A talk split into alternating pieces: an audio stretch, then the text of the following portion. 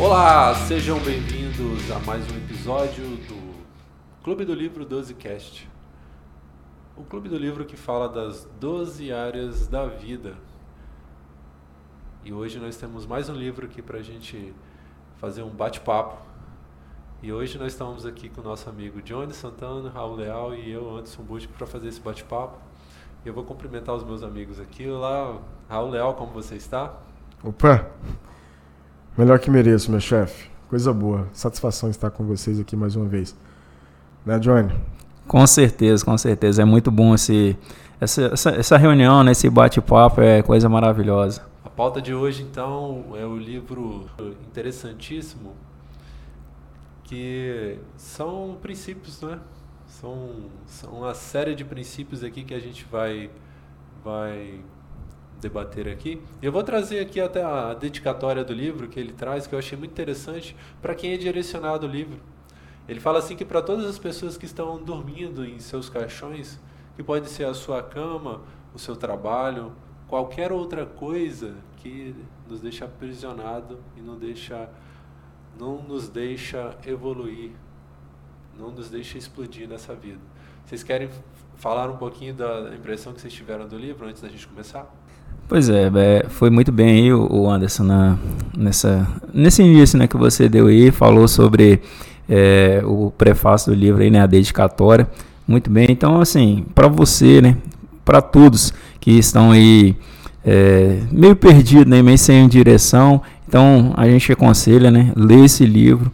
É, ouve primeiro, é claro, né, o, o nosso bate-papo aqui, a gente vai falar um pouco dos princípios que contém no livro. E isso já vai dar alguma, algumas ideias, alguns insights para vocês do que podem mudar na vida de vocês. Perfeito, John. É um livro de princípios, como você falou, né, Anderson? É, de cara, ele já faz uma dedicatória a, a pessoas que estão é, no estágio de letargia, né? E é engraçado que há pouco tempo atrás nós estávamos, todos três, em um estágio de letargia. Talvez não fisicamente, mas emocionalmente. E enquanto você não acorda para a vida, é, você fica contando a história de outras pessoas. Você nunca conta a sua própria história. Então chegou a hora de virar a chave, né, Titi? Tamo junto? Tamo junto. Essa coisa que você falou aí do desse caixão, eu vejo muito no automático, né? Nós estamos deixando nos levar pelo automático. E a gente tem que colocar a intenção na nossa vida. Mas antes da gente dar continuidade aqui no primeiro princípio, vou convidar o pessoal para curtir a, a página lá do Instagram, do 12cast. Se quiser entrar em contato yes. conosco, manda um direct lá que a gente vai estar tá lá respondendo qualquer dúvida, quer entrar em contato, fazer uma sugestão de livro, entre em contato conosco. O, o meio mais prático de você entrar em contato conosco é através da página do Instagram. Perfeito. E uma dica, né, já que você falou, Anderson, é, se movimentem pessoas, façam críticas ou elogios, mas não fiquem parados. Façam alguma, façam alguma coisa para que entendamos uh, a relevância que o nosso, nosso trabalho está tendo na vida de vocês para nos impulsionar a continuar fazendo esse trabalho. Fechou? Fechou. Muito bem lembrado, Raul. Vamos seguindo então. O primeiro princípio que o Pablo Massal traz nesse livro é sobre família.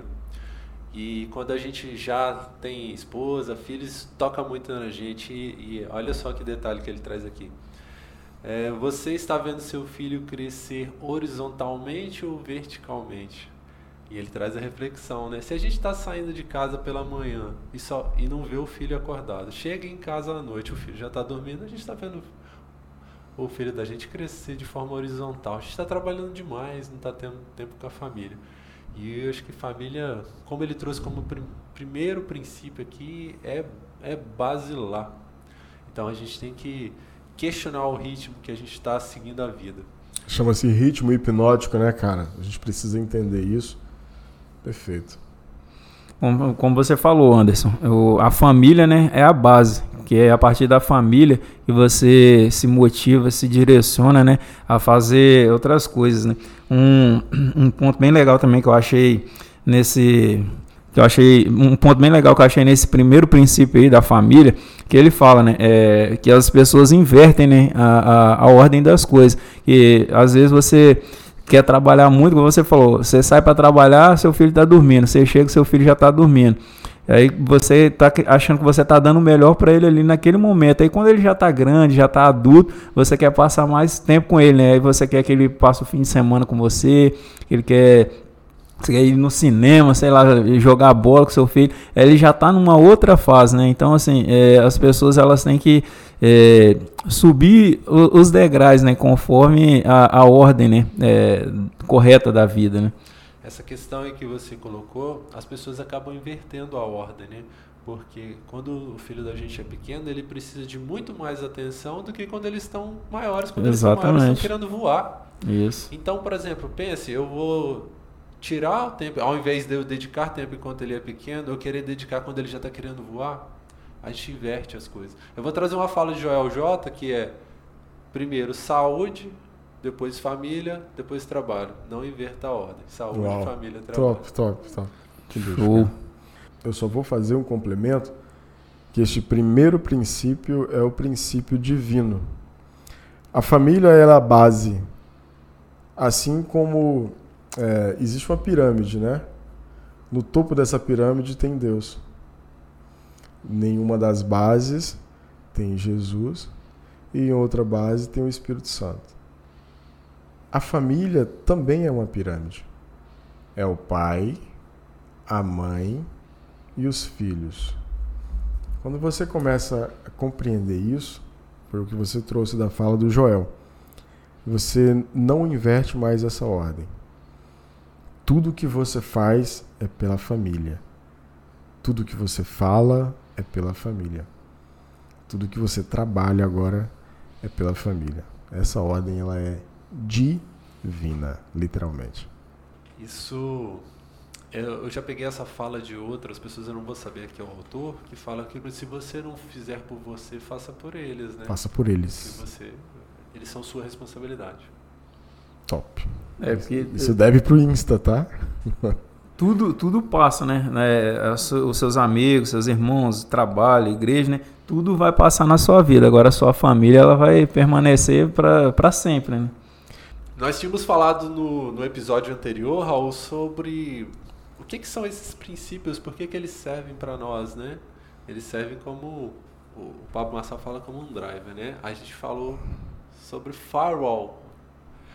Aí juntando as palavras, juntando as coisas, aqui ele vai fazer um neologismo, como o Pablo já fez em alguns livros. Neologismo vamos, semântico. Vamos fazer um firewall mind aqui, não é verdade? Olha Uau! só o de, de princípios que nós vamos aprender aqui. Olha só, outro detalhe aqui sobre família, aquela questão de se posicionar e de eles são, que eles são sua responsabilidade. Ele, ele fala no trecho aqui que a sua família é eco daquilo que você faz. Então, a gente tem que se posicionar. Toma a frente, se posiciona e a sua família é eco. Então, quando você tem, quando você se posiciona, você reflete isso na sua família. Os seus, principalmente os filhos, né? Os filhos copiam tudo que a gente faz. Não adianta a gente querer falar, filho, faz assim e você não faz eles são reflexo de, de você, são das suas atitudes. Nós estamos falando de, de atitude aqui. É muito legal essa, essa parada do reflexo que você falou. É, depois que as coisas começaram a transformar em minha vida, um, um, uma coisa que muito impactou foi agora, na virada do ano. Eu acordei, eu acordo às 4h32 e aí a minha esposa dormiu pouco, cara. E ela tinha que treinar às 6 horas da manhã. Eu acho que eu até contei isso pra vocês. E eu não acordei. Eu falei, não vou acordar ela, porque ela dormiu pouco tal. E eu entrei pro meu quarto para fazer os estudos. Quando eu ouvi um barulho assim, eu abri a porta, ela levantou, já tava com a roupa para ir treinar. E aí eu falei, uai, mas você vai treinar? Você dormiu pouco? Ela falou, você acordou mais cedo que eu? Por que, que eu não posso acordar agora? Então eu vejo que esse é o efeito em cascata, sabe? É, quando o cabeça da casa ele puxa e começa a fazer, não tem por que os seus familiares não começar a modelar e não começar a fazer as mesmas coisas, sabe? É óbvio que você precisa trazer coisas que realmente faz sentido, né? Eu, eu tenho esse exemplo na minha casa também, que, por exemplo, vamos botar um exemplo simples. Você começa a diminuir o consumo de açúcar. Aí você está diminuindo, você está diminuindo. Quem está te vendo ali tá do lado, tá vendo? É, dá para me diminuir também. E aí você passa a copiar. Aliás, a sua família passa a te copiar. Então ela te copia no bom e te copia no ruim. Se você Sim. traz bons hábitos, eles vão copiar bons hábitos. É, isso é a fala de Bruno Perini. Bruno Perini fala do pai dele. O pai dele era exemplo dele nos livros. Em todo lugar que ele viu o pai dele, o pai dele estava com um livro. Então o que, que, ele fez? Ele copiou o pai dele. Ele, ele é um excelente leitor. Eu acho isso bate muito com essa questão do princípio. É, outra coisa voltada a esse princípio de família, ele fala que é, ensine seus filhos a questionar, fazer pergunta e isso vai permitir que eles sejam livres enquanto quando forem adultos, né? Então, eu acho que um, em outros livros do Pablo Marçal, fazer pergunta faz movimentar o mundo, né? O que, o que movimenta o mundo são as perguntas. Perfeito. Né? Aprenda a fazer perguntas. Se você aprende a fazer perguntas, querido, vai longe. Você vai conectando com pessoas, conectando conhecimento, a tudo através da pergunta. Vamos para o próximo princípio, então? Vamos. Princípio 2, semeadura, semeadura e colheita. E colheita.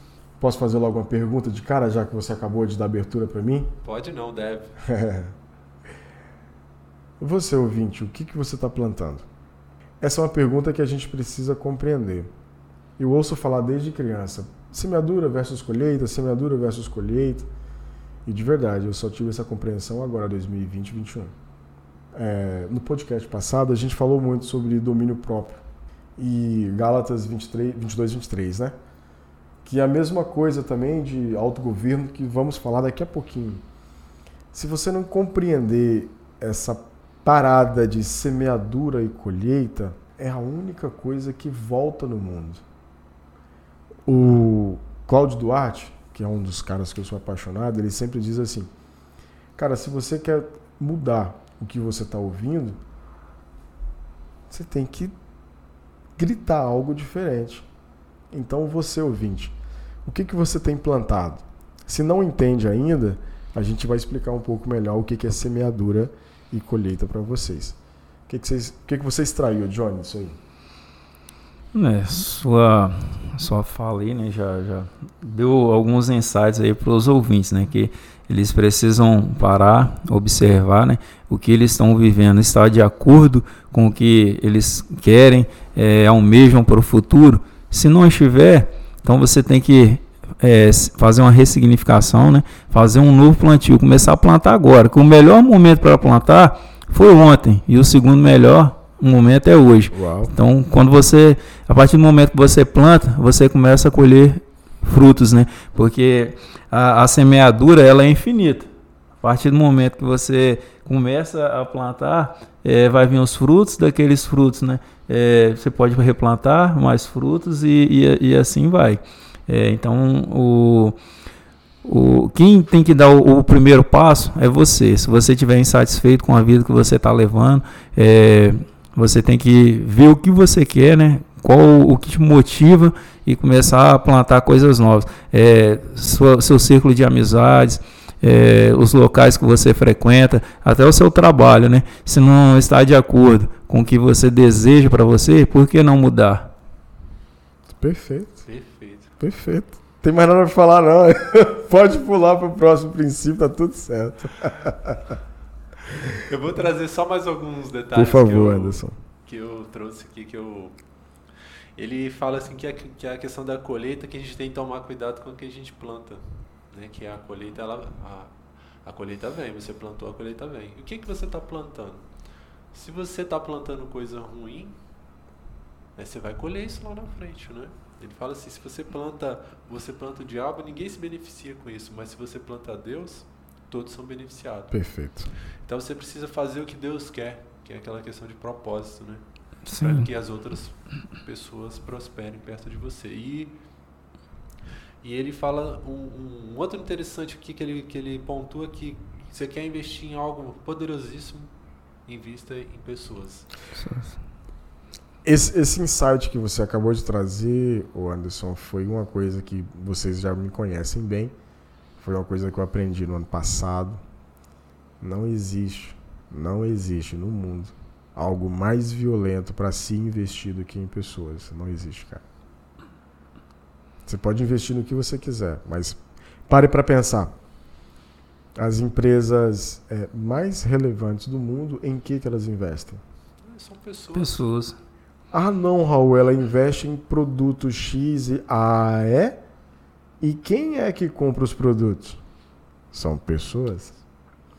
Então, quando a gente entende isso, eu lembro que 2018, 2019, eu conversava com você, conversava com o Johnny, e a gente ficava assim, batendo cabeça um com o outro. Lembra disso, Johnny? Sim, com cara, o certeza. que, que, que a gente vai montar, cara? A gente tem que montar alguma coisa. Ah, eu não tenho insight, eu não sei o que fazer, eu não sei. Não era assim que a gente ficava? Sim. Cara, eu não, eu não, eu não sei o, que- o que, que as pessoas. A gente, a gente monta um. Monta X, monta Y.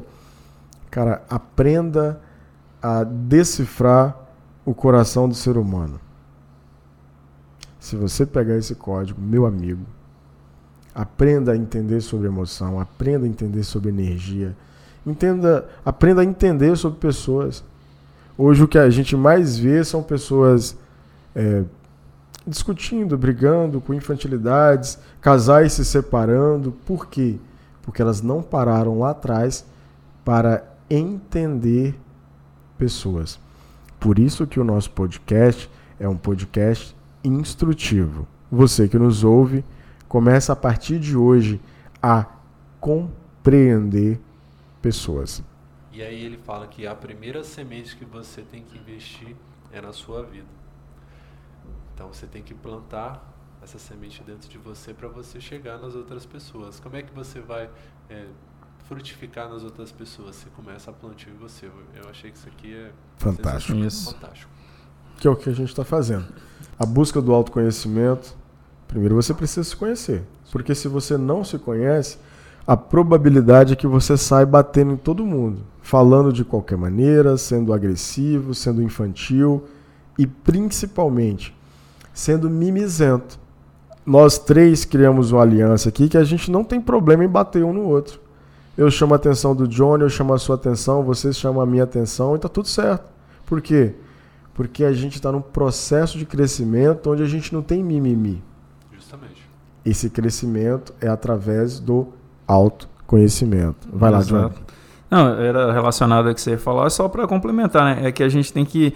É, esse plantio, você não, não planta só para você, né? Você tem que plantar pensando nas outras pessoas, né? Nas pessoas que estão próximas a você a princípio, né? As pessoas que você ama. E com, e com o passar do tempo, né? Você vai, vai aumentando, né? O, a- o seu plantio e a sua colheita, onde vai é, espalhando seus frutos e vai germinando, e uma pessoa vai espalhando para outra, né? E esse ciclo vai só aumentando. Essa parada do plantio, eu até falei pra vocês que eu ia falar pouco hoje, né? É difícil, cara. E depois Deus vai me cobrar se eu não falar. Essa parada do plantio é interessante. Teve um cara de Goiás que ele tinha uma fazenda e acho que vocês já ouviram isso. E ele plantava milho. E assim, a fazenda dele era uma das fazendas que é, produzia muito bem, sabe? Mas ainda assim ele queria melhorar a, a, a sua colheita. E com o passar do tempo tinha aquelas competições, né? De ver qual eh, milho, soja se destacava. E ele percebeu uma coisa. Para o milho dele continuar com a qualidade que tinha, ele precisava manter a qualidade. Como as fazendas circunvizinhas não tinham a mesma qualidade, olha o que, que o camarada fez. Ele pegou um- uma porção, uma fração do seu milho e saiu distribuindo em torno da sua fazenda. Era cada fazendeiro ele deu um pouco do, do- do seu próprio milho. E aí o que, que acontecia? Quando os pássaros chegavam para comer o milho dele e de terceiros para levar, toda vez o pássaro quando come ele defeca, né? Sai nas fezes. ah, um, um um percentual da, da, da semente. E aí vai a prole, né? Em resumo do prognóstico, a fazenda do cara nunca deixou de ser a mais próspera. Pelo simples fato de ele semear muito bem na sua própria fazenda e ainda semear na fazenda dos agricultores circunvizinhos. Foi o que você acabou de falar. Plante para você, mas também plante para as pessoas que estão ao seu lado. Exato. Ele remete ao primeiro princípio. Você planta para você, planta na sua família, e aí vai aumentando o ciclo. E vai aumentando o ciclo. Perfeito. Show, cara. Essa questão da, do autoconhecimento que você falou, é, teve um, uma coisa que eu lembrei aqui, é, da gente não sair brigando né, com os outros, é uma forma de a gente se conhecer. Quando a gente se conhece, conhece o outro, você reconhece as pessoas que você pode carregar e as que você não pode carregar. Uau. Se você não precisa carregar, aceite como ela é e deixe seguir.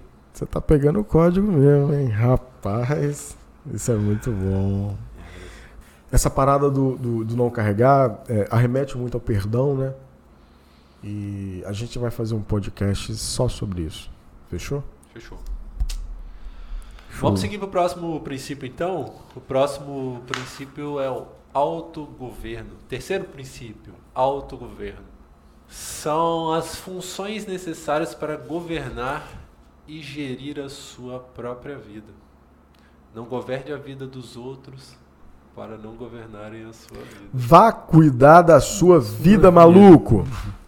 Deus não colocou dependência de uma pessoa com outra. Ninguém depende de ninguém. Ou seja, se você não depende de ninguém, não fica cuidando da vida dos outros, ninguém cuida da sua, você passa a tomar conta das 12 áreas que a gente fala aqui.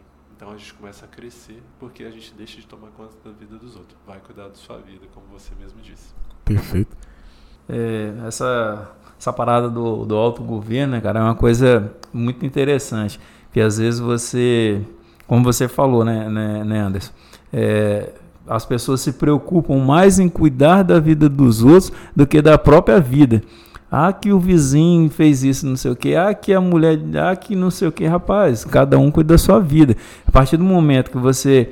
É, aí, outro exemplo, ah, é, fulano tá gordo, ah, fulano tá magro demais. Cara, e você? Você já parou para olhar como você tá? Como que tá a sua vida é, familiar, sua vida financeira, é, seu, seu corpo, né? É, a sua mente. Então, a, a, o autogoverno, ele começa ali. Você tem que olhar para si, se conhecer, é, linkado, né? Aí o autogoverno com autoconhecimento, que você, a gente vai falar também mais para frente, mais específico. Você vai ter esse domínio sobre você. A partir do momento que você tem o seu domínio, seu autoconhecimento, você sabe do que você é capaz, do que você pode fazer, né? É, do quanto que você pode agregar e fazer diferença na vida de outras pessoas. Então, o que as pessoas vão falar de, de você, você não está nem aí, como o Raul falou, vai cuidar da sua vida, né? Você manda as pessoas irem cuidar da vida delas, até porque ninguém paga suas contas, né? É, chega no final do mês, é você que tem que pagar. Então, é uma coisa que acontece muito é as pessoas se preocuparem demais com o que os outros acham, o que fulano pensa, o que fulano está falando, e isso aí não, não vai fazer diferença na sua vida. O que vai fazer diferença na sua vida é você ter seus objetivos, suas metas, buscar, se você não tiver o conhecimento suficiente, buscar o conhecimento e ir atrás do que realmente importa para você e para sua família.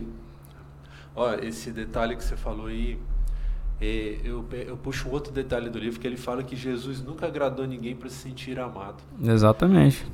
Então ele não precisava da opinião de ninguém. Ele não precisava agradar fulano. Eu vou agradar fulano para me sentir amado. Ele já se sentia amado pelo Pai. Então ele, ele pegava esse amor e transbordava. Então quando ele quando você se ama, você pode amar o próximo. E é essa questão de autogoverno, né? Se eu tenho amor próprio, eu consigo transbordar. Então eu tenho que tomar conta primeiro dessas 12 áreas como nós falamos para poder transbordar. Isso tudo vem com o domínio desse autogoverno. É, um grande problema das pessoas é que elas precisam de uma, uma, uma aprovação, né? Da aprovação dos outros. Né? No livro aqui ele até coloca né, que é aprovação satânica, né? Mas é, a gente tem que, como você falou, né, né, a gente tem que ter essa aprovação nossa, de Deus, né? Se você está de acordo com, com, com os ensinamentos dele, o resto, meu amigo, o resto é resto. É isso aí. Cara, essa, essa parada de necessidade de aprovação é, é muito tenso. Eu, eu confesso para vocês que eu jurava que eu já não tinha mais esse bloqueio de necessidade de aprovação. Mas eu posso falar para vocês que eu fiz um desbloqueio de necessidade de aprovação na quarta-feira, cara, na hora do almoço. Eu estava em pé no refeitório na empresa e eu estava ouvindo, como sempre, né? Eu estava ouvindo uma parte do, do método IP e o Nésio Monteiro contou uma uma, uma, uma trajetória da vida dele onde eu me vi com uma grande necessidade de aprovação. Eu não sabia que eu tinha isso. Com uma frase que ele falou, eu detectei que eu tinha ainda a necessidade de aprovação e eu precisava jogar isso fora. Cara, eu comecei a chorar na hora do almoço, acredita? Porque tem bloqueios que tem na nossa cabeça, na nossa mente, que a gente não sabe quando foi o evento, como que aconteceu. Você só fica travado na vida. E, gente, para você que está me ouvindo, é, são 12 áreas e essas 12 áreas elas só desenvolvem se você for descobrindo e desdobrando cada uma dessas áreas. É igual às sete camadas da identidade que a gente vai falar posteriormente, né? Você só consegue atingir a segunda se você desbloquear a primeira, não adianta, cara. As 12 áreas, da mesma forma, você precisa trazer o equilíbrio em todas as 12 áreas, seja família, seja finanças, seja saúde, seja, seja o que for. Se você não trouxer equilíbrio, a sua vida vai ficar patinando e essa parte emocional que atinge diretamente, né? Essa questão do bloqueio que atinge diretamente a nossa parte emocional, você fica travado na vida. Cara, quando eu tinha o cabelo grande, eu não saía de casa se eu não penteasse o cabelo. Necessidade de aprovação. Aquele topetão aquele que eu lembro to bem. Aquele topete bonito, né? Eita, que eu tenho uma saudade daquele topete. Vou ter de novo. é, seguindo, Raul, essa necessidade de aprovação, eu vi. Eu vi o Pablo falando isso num vídeo. Ele fala que quando quando nós somos crianças, isso é, isso é colocado na gente. Mas por um período da vida isso é desnecessário, né? porque a criança ela tem a referência dos pais. Então ela quer a aprovação dos pais. Só que isso tem que ser dosado. Dosado e ensinado, né? A gente tem que começar a mostrar, não só falar, a mostrar como é que funciona para eles entenderem. Eu acho que é daí que a gente vem. A maior parte dos bloqueios vem do nosso seio familiar, né? A maior parte. E aí a gente tem que aprender a quebrar e ensinar aos nossos filhos, né? Próximo princípio, princípio 4, individualidade. É necessário que cada um tenha a sua individualidade. Ter uma busca incessante de quem você realmente é. Quando você começa a pensar por si, por si mesmo, você começa a prosperar. E eu acho interessante que cada princípio é como se fosse camadas também, né? Como você falou das camadas de identidade. Perfeito. É um princípio concatena com o outro. Perfeito. Então quer dizer, se eu governo e eu tenho minha individualidade, olha como é que a gente começa a. Ele traz aqui a você começa a prosperar, você começa a dominar. Aquilo que você domina, você começa a, a frutificar, a prosperar. Eu Perfeito.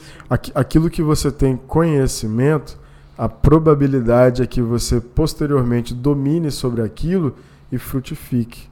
Isso, esse insight que você teve é bonito, hein, cara? Sobe lá no Instagram depois esse negócio. Ficou bom esse Tenha conhecimento, depois governe.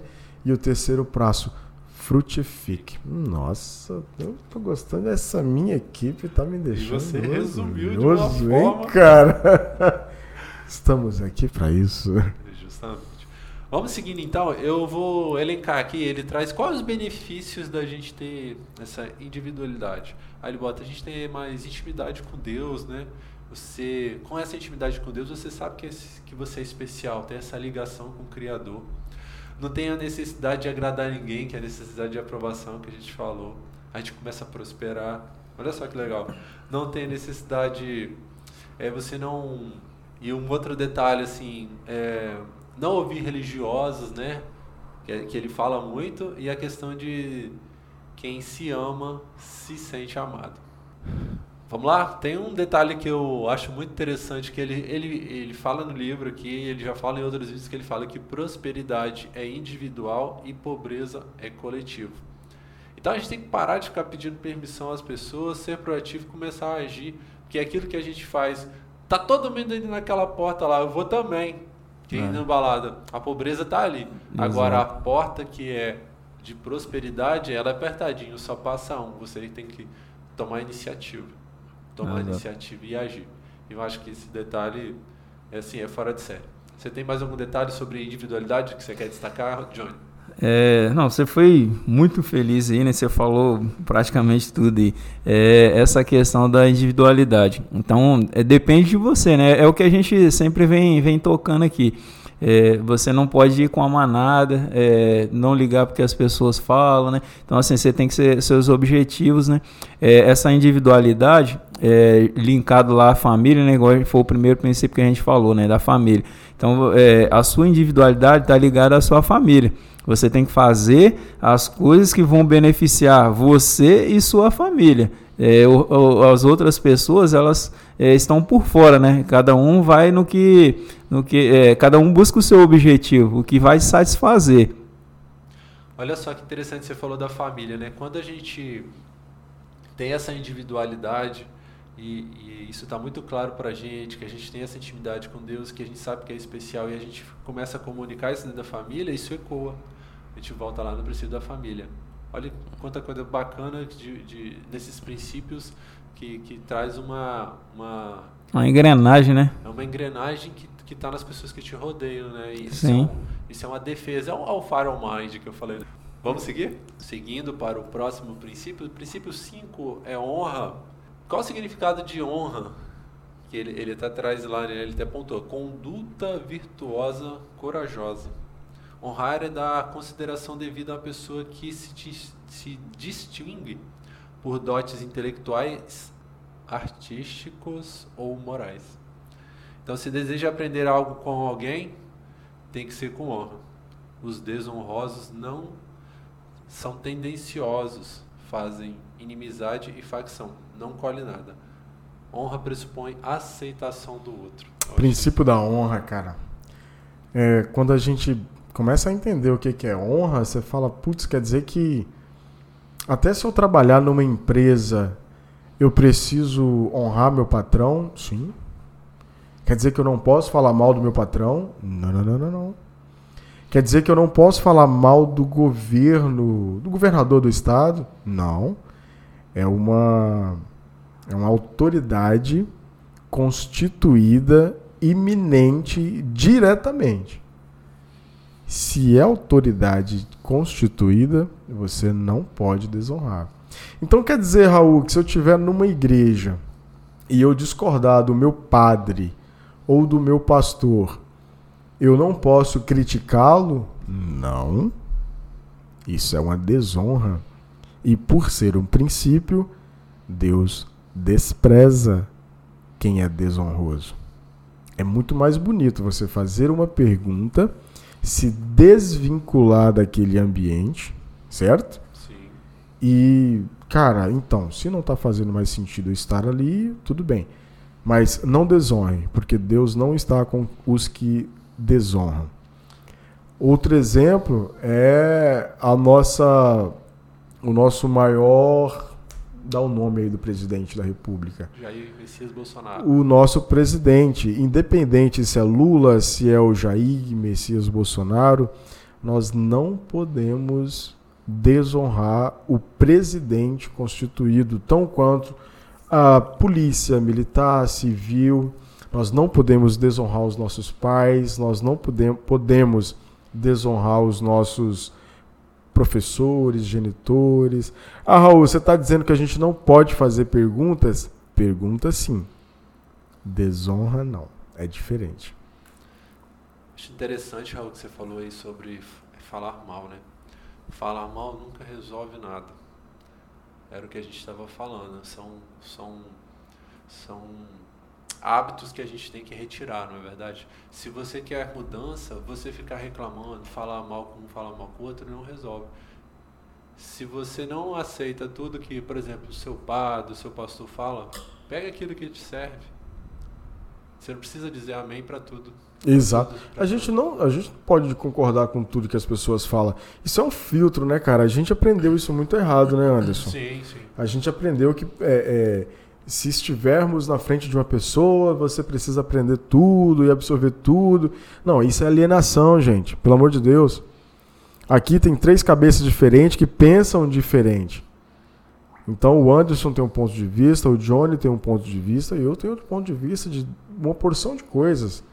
Aquele dia que a gente foi no Montserrat, por exemplo, a gente veio discutindo sobre, você e eu, Anderson, a gente veio discutindo sobre a questão da casa própria. E você falava, não, eu concordo com isso. Eu falava, cara, então, eu não concordo muito, não. São só pontos de vista que a gente tem um pouco diferente. Sim. Mas não quer dizer que a gente vai ficar se matando. É, não há A gente, necessidade. a gente não vai se desonrar por isso. Perfeito? Respeito, né? Exatamente. Um outro detalhe, por exemplo, você falou de governador, prefeito. Se as coisas não andam conforme a gente quer, a gente tem que tomar atitude. Falar a mão não resolve. Qual que é a atitude que eu vou tomar? Eu vou juntar pessoas, eu vou fazer uma associação, eu vou tomar uma atitude para que isso mude. Porque se eu ficar sentado e não fazer nada, e só reclamar, vai, fazer, vai mudar alguma coisa? Não, você só vai gastar tempo com preocupação na sua cabeça e a preocupação não tem. é, não, não produz nada. Não produz nada. É, a gente volta lá no, no princípio, né? Que você tá cuidando da vida dos outros, Isso né? aí. Deixa eu só complementar, Anderson, essa questão da individualidade, eu não posso deixar passar. É, hoje estamos batendo no mundo 8 bilhões de seres humanos. E existem algumas pessoas que falam assim: então, cara, você é muito raro. Já ouviu essa expressão? Sim. Você é muito raro. Então, ouvinte, eu tenho algo para te dizer. Você não é raro. Você é individual. Você é único. Não existem dois Johnny. Não existem dois Anderson. E não existem dois Raul. Essa parada da individualidade é quando você percebe que você é a imagem e semelhança do Criador e o quanto e o quanto você é importante para ele. A gente vai viver aqui, sei lá, 70, 80, 90, depende muito de como você está governando sua vida, né? Questão de alimentação, questão de exercício físico, é, enfim, emoção. Vale ressaltar que emoção mata muito mais que a própria alimentação, né? Então você para e pensa, cara, se eu vou viver só isso em cima da terra, mas ainda assim Cristo veio, morreu na cruz por mim. Essa é uma parte da espiritualidade que a gente vai tratar no segundo ponto, mas a gente precisa salientar. O que, que você está fazendo aqui? Qual o seu propósito? Você se conhece de fato? Eu sempre pergunto isso para as pessoas: você se conhece de fato? Aquela parada do autoconhecimento que a gente falava é, dois princípios atrás. Não é verdade? Sim. Então, você não é raro. Você é único. O princípio 6, mordomia. E aí ele destaca aqui que o mordomo é aquele que gerencia a posse de, do dono real na ausência dele. Então ele fala assim, não- a gente não tem que tentar ser dono das coisas aqui nesse mundo, né? A gente pode ser mordomo. Você tem acesso a tudo, pode usar todas as coisas e usar em seu benefício. Mas a gente tem que ter sabedoria e entender que o mordomo não é escravo, ele é um grande gestor. E às vezes isso, isso a gente quebrar essa chave não é fácil, né? Pô, a gente tem todo o acesso, a gente precisa saber como que acessa. Parabéns pelo crescimento de vocês, tá? Eu estou muito orgulhoso, estou muito feliz de estar fazendo parte disso. Deus abençoe ricamente. Que 2022 a gente seja rampa e pontes para outras pessoas. Tamo junto só até depois do fim. Nós vamos ser, cara. Acho que tudo tá caminhando aí, né, pra, pra gente continuar esse, esse crescimento, né, que a gente vem cada dia, né, conseguindo subir um degrauzinho de cada vez aí. Agradeço, Raul, e quero honrá-los igualmente. Amém. É, essa questão da mordomia, cara, quando você entende, você fala, cara, eu, eu, fiz, eu fiz besteira a minha vida inteira, né? É, tem uma metáfora muito legal é, sobre mordomia. É o Batman e o, o Alfred. Uau. Eu sou, eu sou apaixonado, cara. A- a- a- quando eu ouvi isso, eu falei, é, eu quero ser esse cara. Jesus é o dono de tudo. E a gente é o Alfred. Do que que o Alfred, é, para quem gosta do Batman, né? Eu, desconheço quem não goste. Mas do que que o Alfred é, não desfruta?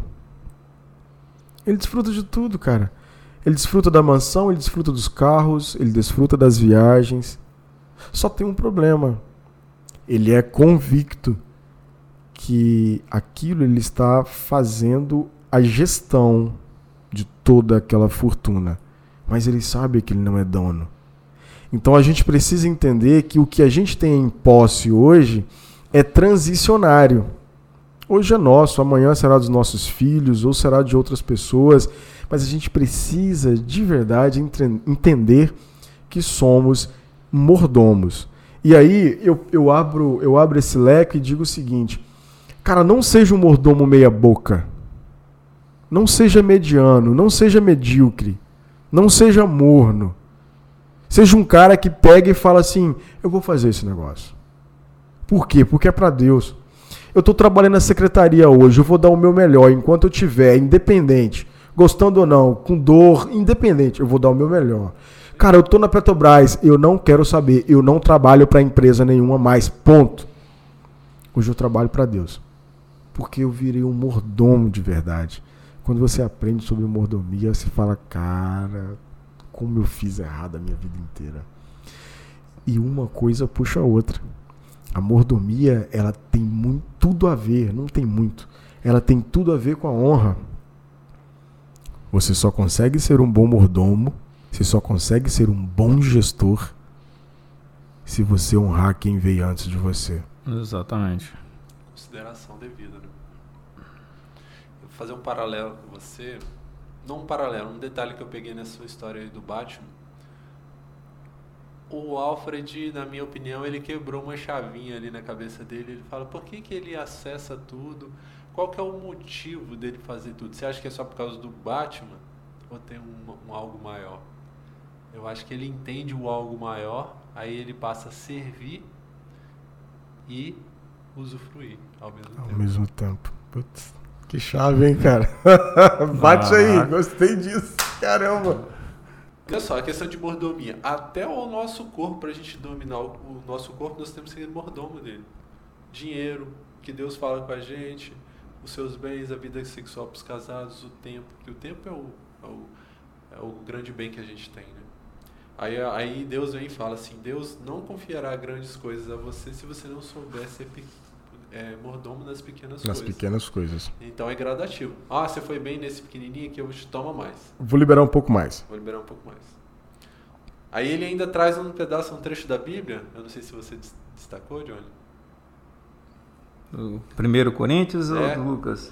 Coríntios 3, 22, 23. Tudo é vosso, mas vós sois de Cristo e Cristo é de Deus. Isso resume a mordomia. Parabéns, senhores. Tudo é vosso mas vós sois de Cristo. E Cristo é de Deus.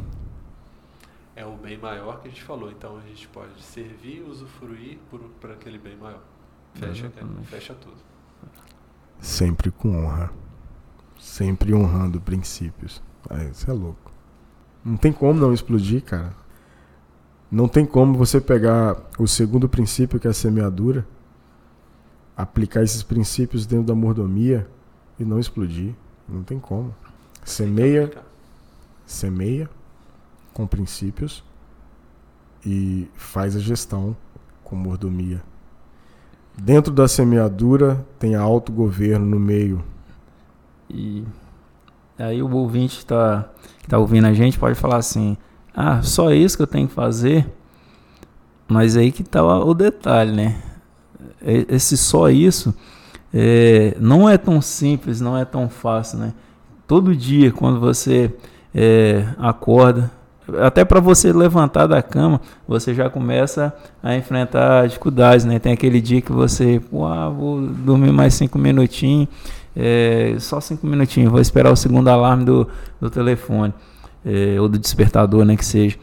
Mas aí é que está a grande virada de chave, né? Como vocês falaram. É, você tem que ter sempre o, o bem maior. Então, assim, é, o bem, existe o bem e o mal, né? Então, assim, é, a, o mundo, levando um pouquinho para o lado espiritual, né? É, que existe o bem e o mal, né? E, e, e existe ali, né, aquela guerra espiritual, né? E, então, assim, o mal, ele sempre vai estar tá ali te te futucando para você deixar de fazer as coisas, de você é, não levantar cedo, é, de você não fazer seu treino, de você não semear, é, de você não se autogovernar, né, da individualidade, todos os princípios que a gente já falou aí, sempre você vai ter uma dificuldade.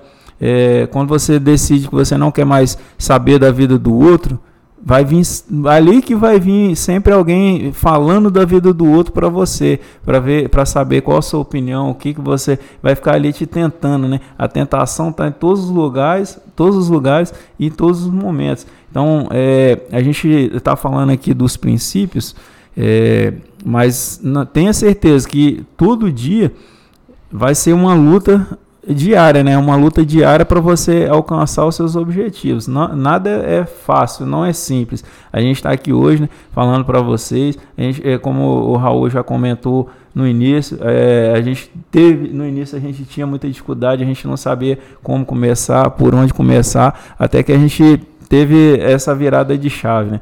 E falamos é, vamos começar, que as coisas vão fluir. E hoje a gente está aqui né, é, passando para vocês um pouco do, do que a gente já, já pegou, do que a gente já tem de instrução, né? E estamos levando um pouco disso para vocês.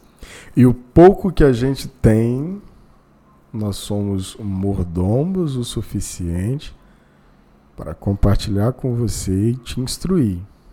Esse pequeno avanço que tivemos a gente ensina você também como fazer, porque a gente também é mordomo referente à instrução que recebemos e a gente não pode reter isso. Agora a gente passa para você. E olha só, puxando ao que Johnny falou, a gente está trazendo um monte de princípios. E olha o, o detalhe que a gente vem aprendendo, né? É, o, trazendo a nossa experiência. É como o Raul fala, é só hoje. É um é detalhe, é um hábito. Você não precisa colocar todos os hábitos hoje. Coloca um hoje, é só hoje. Amanhã você coloca dois, e é só hoje. E você vai fazendo essa gradação. Você não precisa fazer tudo hoje, mas é só hoje. Imagina o efeito no final do ano 365 hábitos diferentes. Volta lá no princípio da semeadura. Plante 365 hábitos diferentes. Imagine se seu 2023 será ou não melhor que o seu 2021. Essa, essa resposta você mesmo, ouvinte, pode, pode se dar. Seja 1% melhor, né? Cada dia. 1% melhor que ontem, a garota. Próximo princípio, o princípio 8, criatividade. Quer pontuar, Johnny? É, você na criatividade né, você precisa sair do, do conforto, né? Porque se você não, não sair da zona de conforto, você não, não vai conseguir criar muita coisa. Né? No, no livro, o Pablo até destaca né? que para você ser criativo, você tem que ser infantil, ridículo e divertido. Né? Porque é, com essas características, o seu cérebro, porque o seu cérebro ele é pessimista. Então, a partir do momento que você é, começa a meio que misturar essas coisas, ele começa né, a, a, ter explosões, né? Ah, porque isso, porque aquilo, né? E começa a ter é, um posicionamento diferente. Que o, o, um dos princípios né, da, da criatividade é aceitar que, a ima que nós somos né, a imagem e a semelhança do Criador. Então a gente tem que a gente pode e consegue acessar tudo que a gente quiser, né? Aí a gente linka lá no, no, no princípio né, da, da mordomia né, e da honra, né? Que estão todos ligados. Achei muito interessante essa questão aí que você colocou de, de com a semelhança com o Criador, não foi isso que você pontuou? Sim. E, e aí um, outro trecho que eu trago que ele fala que o cérebro geralmente ele não gosta, ele não aceita a criação, né? Ele gosta de repetição. O nosso cérebro gosta de ficar repetindo as mesmas coisas. É, nós, nós acabamos de falar sobre a repetição de hábitos 365 dias é, é, por ano. Esses hábitos eles consistem justamente ah, nessa, nesse condicionamento cerebral. Já a criatividade, ele não está na camada do consciente intelectual que a gente vai falar no próximo livro. A criatividade ela está na terceira camada, que é a camada almática. Quando você para para pensar que tudo que existe, tudo que há hoje metafísico, um dia ele foi primeiro na cabeça, ele esteve primeiro na cabeça de alguém, e biblicamente falando, para quem acredite, ou se não acreditar também vai ficar do mesmo tamanho, porque a sua ignorância só mostra, a distância que você tem de conhecimento de determinado assunto, mas a nossa alma que acessa. Não é o nosso intelecto. O nosso intelecto é muito bom, cara. É legal, é bacana. Mas quem acessa primeiro é a alma. E quando você percebe que quando você precisa criar algo, não é no consciente intelectual, é no almático. Antes de iniciar o nosso podcast, a gente falava sobre o segredo. Não explicitamente sobre o livro O Segredo, mas a gente falava sobre desenhar. Não era isso, gente? Me corrija se eu estiver errado. Exato. A gente estava falando sobre desenhar um quadro dos sonhos. O que, que é um quadro dos sonhos? é você não ter posse de algo, mas você falar, cara, então, é, eu vou chegar é, nessa casa, neste carro, nessa quantidade de filhos, nesta empresa. Mas como assim, louco? É, nessa conversa que a gente teve, né? O, o Anderson até falou que há 12 anos atrás ele fez um, um, um quadro dos sonhos e agora recente, lendo o livro, não foi isso, Anderson? Que você relembrou desse quadro. Aí eu pergunto para vocês, como isso é possível? Se o meu consciente intelectual não consegue fazer conta para falar que isso é possível. Na, é, na ocasião, Anderson, você tinha dinheiro suficiente para ter o que você tem hoje? Não. Você teria condição de fazer contas para ter o que você tem hoje? Então, como isso é possível? Aí vem o princípio da criatividade. Não é no seu QI, é na alma. E, gente, pasma o que eu vou falar com vocês. Eu descobri isso. Nós somos co-criadores de qualquer coisa. Literalmente, qualquer coisa. O que vocês imaginar. Mental... A gente falou no podcast passado. Mentalize, escreva, verbalize Visualize. e visualize, né? Vamos, vamos seguir passo a passo? Mentalize, visualize, escreva e verbalize.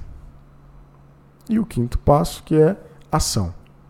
E para Esse... tudo acontecer, né, você tem que ter ação. Tem que ter ação. Só que a ação, ela é, ela é muito importante, tá, Johnny?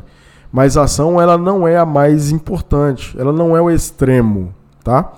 Porque senão, é, aquela pessoa como nós que trabalhávamos do sol a sol, hoje estaria bilionário, se for lá por essa linha de raciocínio. Sim, sim. Então, as coisas elas precisam ser direcionadas e instrutivas. Então, a ação ela é importante quando ela é assertiva. Se você visualizou antes, se você verbalizou, mentalizou para onde você quer ir, você já tem o norte. Se você não tiver o norte, você vai ficar trabalhando dia após dia, dia após dia, mas para onde você quer ir? Você fala, eu não sei. Você está fazendo o quê? Não, eu só estou trabalhando. Agora, olha a diferença. Vocês não precisam responder, não, tá? A gente fez aqui no início do ano um cronograma, né, um planejamento das 12 áreas da vida que a gente vai fazer um balanço quando chegarmos no dia 31. Quantos quilos vocês querem estar? Qual vai ser a intimidade com o seu criador que vocês querem estar? como que vai estar a família de vocês, como que vai estar a conta bancária de vocês. Não foi isso que a gente fez? Sim. Sim. Essa é a primeira parte de visualizar e escrever. Aí quando que vem a ação? Agora eu tenho um norte. Eu sei, eu sei com quantos quilos eu vou estar no final do ano. Eu sei como vai estar a minha família. Eu sei como que vai estar a minha conta bancária. Agora o que, que eu preciso fazer? Eu vou mirar para cá, ó. Aí eu começo a praticar, praticar, praticar. Aí você tem as tarefas assertivas. Perfeito. Encurta, né? Encurta, o Anderson, é, a, nossa, a nossa energia. Isso é um, encurta bastante. Sim. Encurta bastante o nosso tempo. Unidade. Vamos lá. É, unidade, né? Ela é diferente de união, né? Então vou começar com essa explicação básica aí, né? unidade é diferente de união. União, vou pegar um exemplo, né, para ficar mais claro, né? União seria um saco de laranja, né? Você pegar e colocar várias laranjas ali dentro, ali é uma união. E uma unidade é a partir do momento que você faz o suco da laranja. Então você vai pegar várias laranjas, né, e vai fazer um suco. Então é, o, o princípio básico, né, de, de entre unidade e união seria essa daí, né? Então assim, é, a gente tem que viver em unidade com as pessoas, né? Porque a unidade, a partir do momento que você está em unidade, né? Como a gente, como eu falei no exemplo aí, você se torna um. Então é igual outro exemplo, né? No casamento, quando você vai lá casa, né? Que você promete, faz aquelas várias promessas, é. aquele rito lá, né? Na, na cerimônia. Então vocês se tornam uma unidade. Então é a partir desse momento que vem toda a questão de crescimento, né, de prosperidade familiar, né?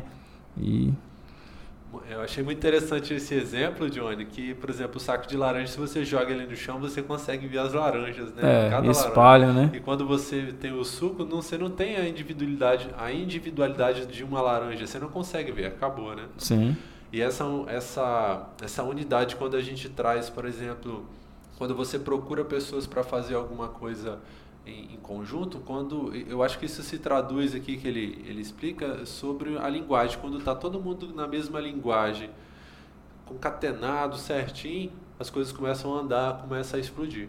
Eu acho que é isso que, para mim, foi o, o, detalhe da unidade é esse, a mesma linguagem e, e falando, falar essa mesma língua faz a gente explodir. E está na, na mesma frequência, né? É isso aí. Próximo princípio, princípio 10, atração atrair coisas boas. Se você quiser pontuar, Johnny, fica à vontade.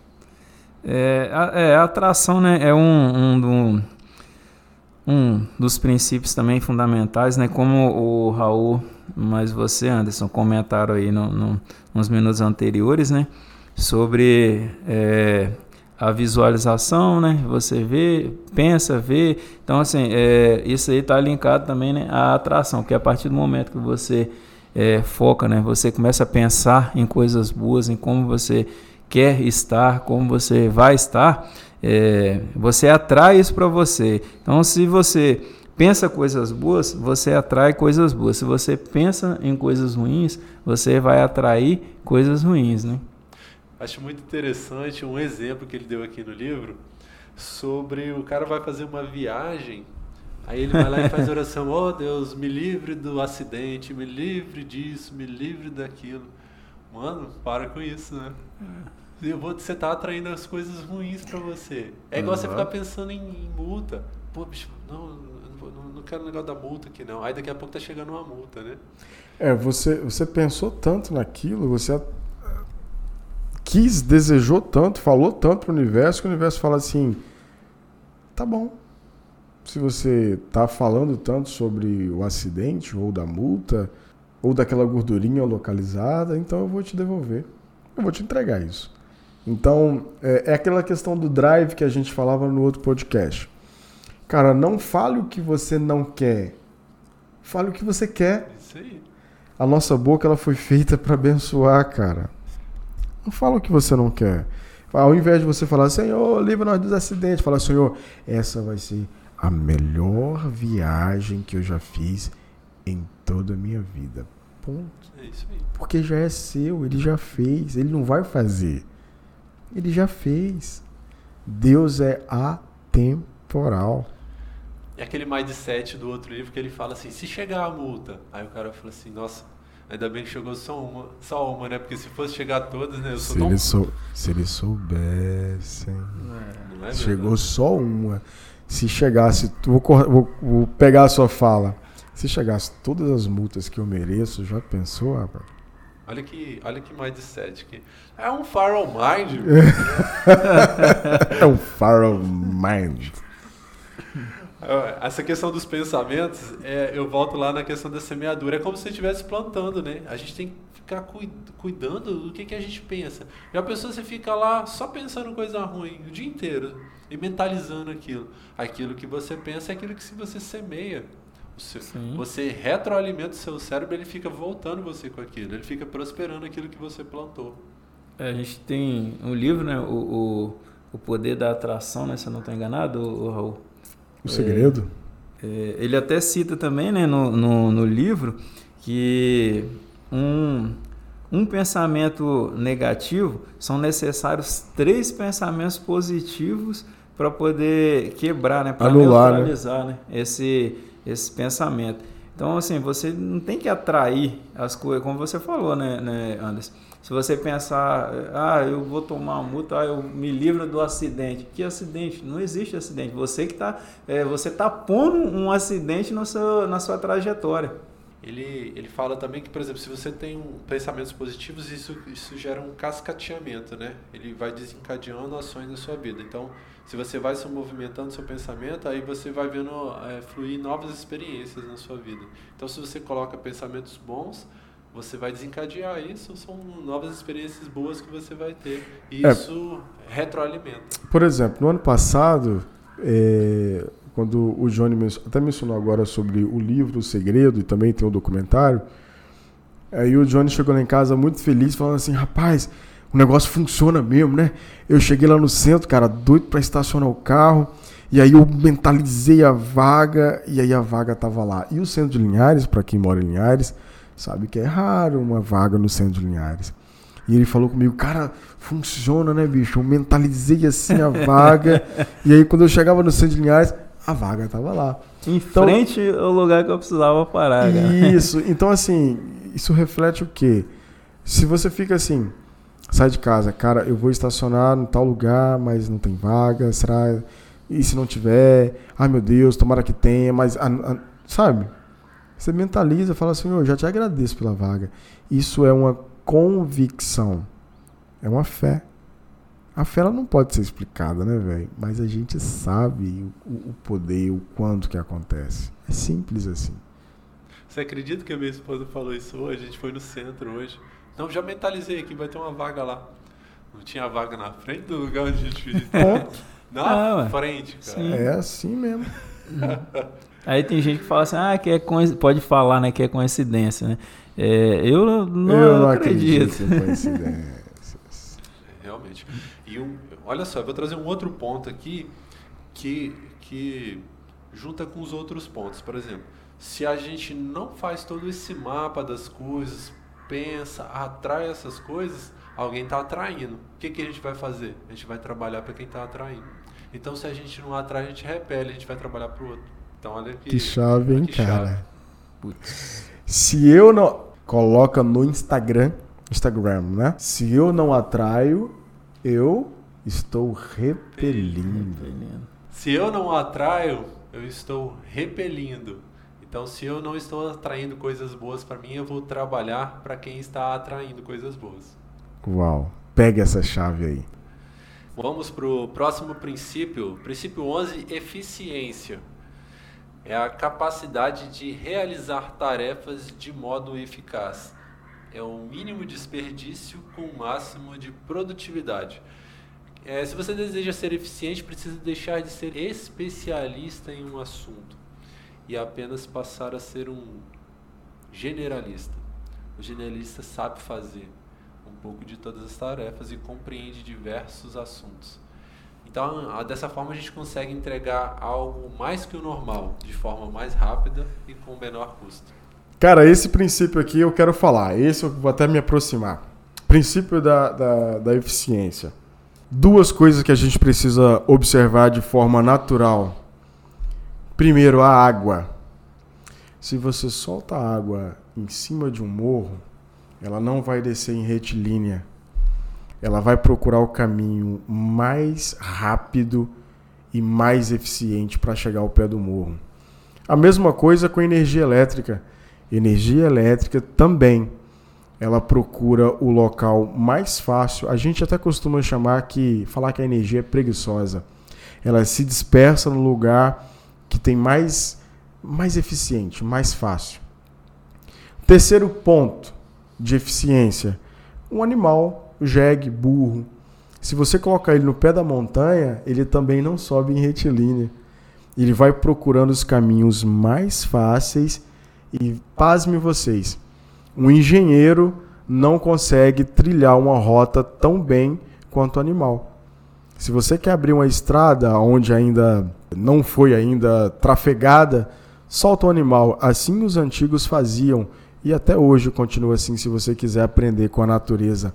Solte o animal no pé do morro que o burro ele vai trafegar a melhor rota para você realizar a sua estrada.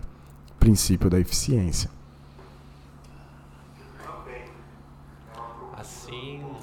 isso, esse detalhe que você trouxe, até uma gota de chuva, né? Se você for olhar qual o formato da gota de chuva, por que, que ela tem aquele formato?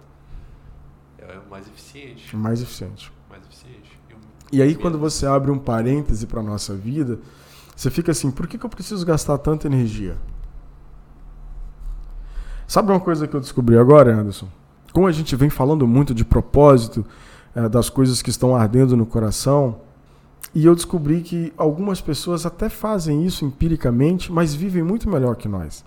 Já percebeu aquelas pessoas que. Eu vou te dar um exemplo do Gustavo Lima.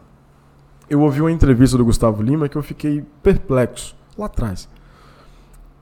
Quando o Gustavo Lima começou a tocar, ele fugiu. Eu presumo que vocês conhecem a história dele, né? Ele fugiu de casa, aquela coisa toda.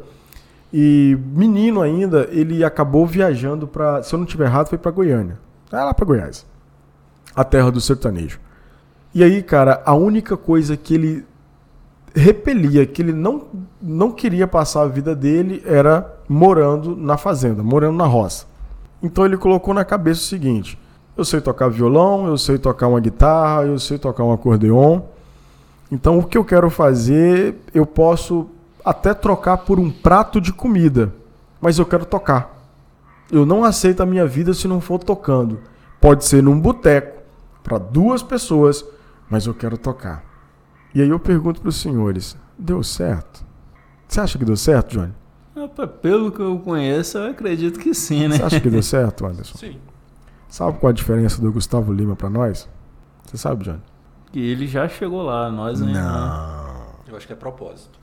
A diferença é que, mesmo sem ele saber o que ardia no coração dele, ele falou: Eu vou entregar todas as minhas fichas para viver isso. Não é pelo dinheiro, não é pela fama. Mas o que eu gosto de fazer é tocar um violão, maluco. E eu vou ficar isso nem que for na frente de duas pessoas. Mas eu só vou fazer isso pelo resto da minha vida. O nome disso é propósito. Enquanto a gente não compreender essa essência e colocar na prática, a gente fica patinando na vida porque a gente não aprendeu ainda a ser eficiente. A eficiência é pegar aquelas nove inteligências que a gente já falou aqui, entender em que que eu sou melhor, sacou? Vou pegar esse negócio e vou aplicar todo dia. Todo santo dia, 365 dias por ano você cria um campo de energia tão grande ao seu redor, como Bruno Perini diz, que é impossível, impossível as pessoas não ouvir dizer o seu nome. Você pode até não ser o cara mais relevante do mundo, você não precisa ser o Gustavo Lima, e eu nem quero ser o Gustavo Lima. Até porque a gente acabou de falar sobre o princípio da individualidade. Eu amo Gustavo Lima de paixão em Cristo, mas eu quero ser eu. O meu dom é diferente eu vim aqui com outro propósito, não foi para aquilo. Então, com todo respeito a ele e a vocês, a gente precisa nos aproximar do nosso propósito. Então, essa é a diferença entre o Gustavo Lima e nós. A gente foi covarde lá atrás, de não descobrir, de não entender o que a gente gostava. Mas isso não é desculpa. Hoje a gente está aqui, com toda limitação, com toda covardia Hoje a gente está aprendendo sobre bloqueios, desbloqueios e propósito.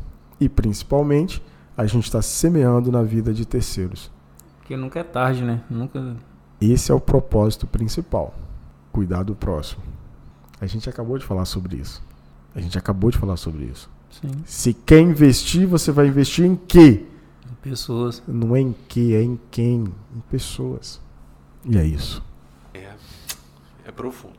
Eu vou trazer mais, uns, mais um detalhe que, inclusive, isso está fundamentado na Bíblia, né? Ele fala que o, o eficiente economiza palavras, né? E o tolo fala demais. E ele até ele fala que o tolo se passa por sábios quando, quando fica calado, não é assim? Então, é, a gente quer ser eficiente, a gente tem que começar a questionar. A gente tem que buscar sabedoria. E sabedoria tem a ver com o aprender e fazer. Aprender e fazer. A sabedoria está no executar. Conhecimento é o aprendizado, que não é igual à sabedoria. A sabedoria é o praticar. Quando a gente começou a gravar o podcast aqui, o Johnny falou sobre a possibilidade de realizarmos mais um curso. E eu pensei, cara, mais um curso ou fazer o que a gente já sabe? De novo, mais um curso ou fazer o que a gente já sabe? Aí vocês dois me respondem depois. A nossa trajetória foi fazer o que a gente sabe e depois planejar se vai fazer um curso ou não. Próximo princípio, então, vamos seguindo aqui nesse bate-papo do livro, falando sobre resiliência. Você quer pontuar, Johnny, pra gente sobre resiliência? Resiliência. Resiliência é ser capaz de lidar com os problemas, né? É adaptar-se às mudanças, superar obstáculos. É, é a capacidade né, de, de elasticidade diante de, de desafios na vida. Que às vezes você encontra algumas dificuldades, né? E, não está preparado. Você acaba perdendo ali um pouco da paciência, né? É, acaba ficando irritado, gastando energias, né? Desnecessárias, né? Então você precisa ser mais resiliente, né? Você ouvir mais, né? É, não deixar se abalar por qualquer situação. Acho interessante ele dar alguns exemplos aqui sobre prédios, né? Ele fala da Torre Eiffel. Se você for olhar uma ponte, a ponte ela tem uma dilatação, né? Se ela não tiver essa dilatação, essa elasticidade, ela quebra. Então quer dizer, a gente tem que ser elástico na vida também. De sair um pouco do bateu levou, né? Já pensou se a ponte fosse bateu levou? Você me bateu, devolvo. Tum, tomou sol, esquentou, trincou, caiu. Até, até como Jesus, né? Dá o um exemplo lá, se alguém bater na sua face, dê a outra. Sim. Isso é elasticidade. Perfeito. É, a psicologia, ela se apropriou, se abraçou essa, essa nomenclatura resiliência, mas estudando um pouco mais a fundo, a resiliência ela vem da física, né? Por que, que você está rindo, cara? Não, segue. E eu, vou, eu posso ler aqui para vocês o que, que fala da resiliência? propriedade que alguns corpos apresentam de retornar à forma original após terem sido submetidos a uma deformação elástica. E dentro da física, esse princípio ele era aplicado na borracha. É muito interessante, né? Quando você é, pressiona, quando você dá um impacto na borracha, na espuma, ele absorve aquele impacto, ele repele o impacto e ele volta no seu estado natural. Faz sentido? O que, que a gente traz isso para nossa vida? Resiliência é assim, trazendo para a psicologia, para o campo da psicologia agora. Você apanha, cai, machuca, chora e depois levanta e vai para a guerra de novo, querido. Tem uma frase do Mike Tyson, uma frase não, na verdade foi uma entrevista que eu assisti. Mike Tyson ele já campeão. E aí um repórter perguntou a ele assim: Cara, é verdade que você acorda 5 horas da manhã para correr? Ele falou: Não, tá errado isso aí. Eu acordo às 4. Eu não acordo às 5. E quando eu descubro que o meu oponente está acordando às 4, eu acordo às 3. E quando eu descubro que ele está acordando às 3, eu acordo duas. E dispensa comentários sobre o Mike Tyson, né, cara? É um dos caras que a história de vida dele é uma história muito maneira. Que é uma história de superação, uma história de resiliência, que é o que a gente está falando. Às vezes a teoria ela é muito maneira, mas quando você traz para a prática, você fala, ah, então quer dizer que resiliência é isso? Eu tenho um livro sobre resiliência lá em casa, eu não sei se você chegou a ler, é a imagem de um asfalto, literalmente, o asfalto ele não aguentou a pressão de uma semente por baixo dele, a semente germinou, explodiu o asfalto e saiu no asfalto uma folhinha, uma florzinha. Imagina o quanto essa florzinha foi resiliente. Assim somos nós nesse processo de desenvolver as 12 áreas. É difícil, é dificultoso, é fácil para a gente estar tá gravando aqui? Lógico que não. A gente está lendo um livro por semana para dar conta disso. Na verdade, essa semana serão dois livros, né? Hoje domingo, né, Johnny? Johnny já fez uma expressão corporal ali de negação, mas pode ficar tranquilo, Johnny. Aqui nós estamos aqui para um colocar pressão no outro. E sem pressão não há resiliência. Olha que interessante. Se o Anderson não colocar pressão em mim, se eu não colocar pressão no Johnny, não vai ter resiliência. Então a gente absorve o impacto, se adapta e joga para frente. Fechou? Fechou. Eu vou trazer um exemplo que traz o livro sobre essa questão da resiliência e a gente aplica isso na vida da gente. Por exemplo, se alguém vem te magoa e te irrita, e ele fala: Isso não é culpa do outro, é porque você é irritável. Você precisa se transformar para você não dar corda para essas coisas. Então a gente precisa ser resiliente, como Jesus fez. Já pensou se ele fosse é, olho por olho, dente por dente? de tudo que ele passou. E isso está ligado ao emocional, né? Essa resiliência está ligada ao emocional. Vamos seguindo então. É, nós vamos falar agora sobre a fonte. E ele pontua aqui que existe uma fonte que jamais se esgota, essa fonte é o Criador. Qualquer pessoa que acessa a fonte prospera e ganha robustez. E o que, que a gente precisa para acessar a fonte? Ele pontua aqui que a fonte vem, ela desce sobre você e faz, e faz transbordar sobre a vida dos outros. Você quer pontuar, Johnny, mais algum detalhe sobre? Interessante, né, que você falou aí. Então, assim, a gente deve estar sempre ligado à fonte, porque se você está ligado à fonte, você não se alenia, né, não, não, não fica alienado, né, a outras coisas. É, você percebe e tem é, representado qual a, o local que você deve seguir, para onde você ir, né? É, o que você vai compartilhar com as pessoas. É, você, a partir do momento que você está conectado à fonte, você sabe qual o real, a real essência, né? Ele até fala no, no livro né, que existem três caminhos né, para acessar. Né? Primeiro, né, a, a fonte vem em segundo, desce sobre você. E em terceiro, te faz transbordar sobre a vida dos outros, né? Foi igual você falou. Deixa eu, te, deixa eu te fazer uma pergunta, Jenny. Na sua opinião, na sua experiência, o que, que, o que, que é a fonte? É, a fonte, para mim, é o Criador, né? É, a partir do momento que você acessa o Criador, como a gente falou no, nos outros princípios, né?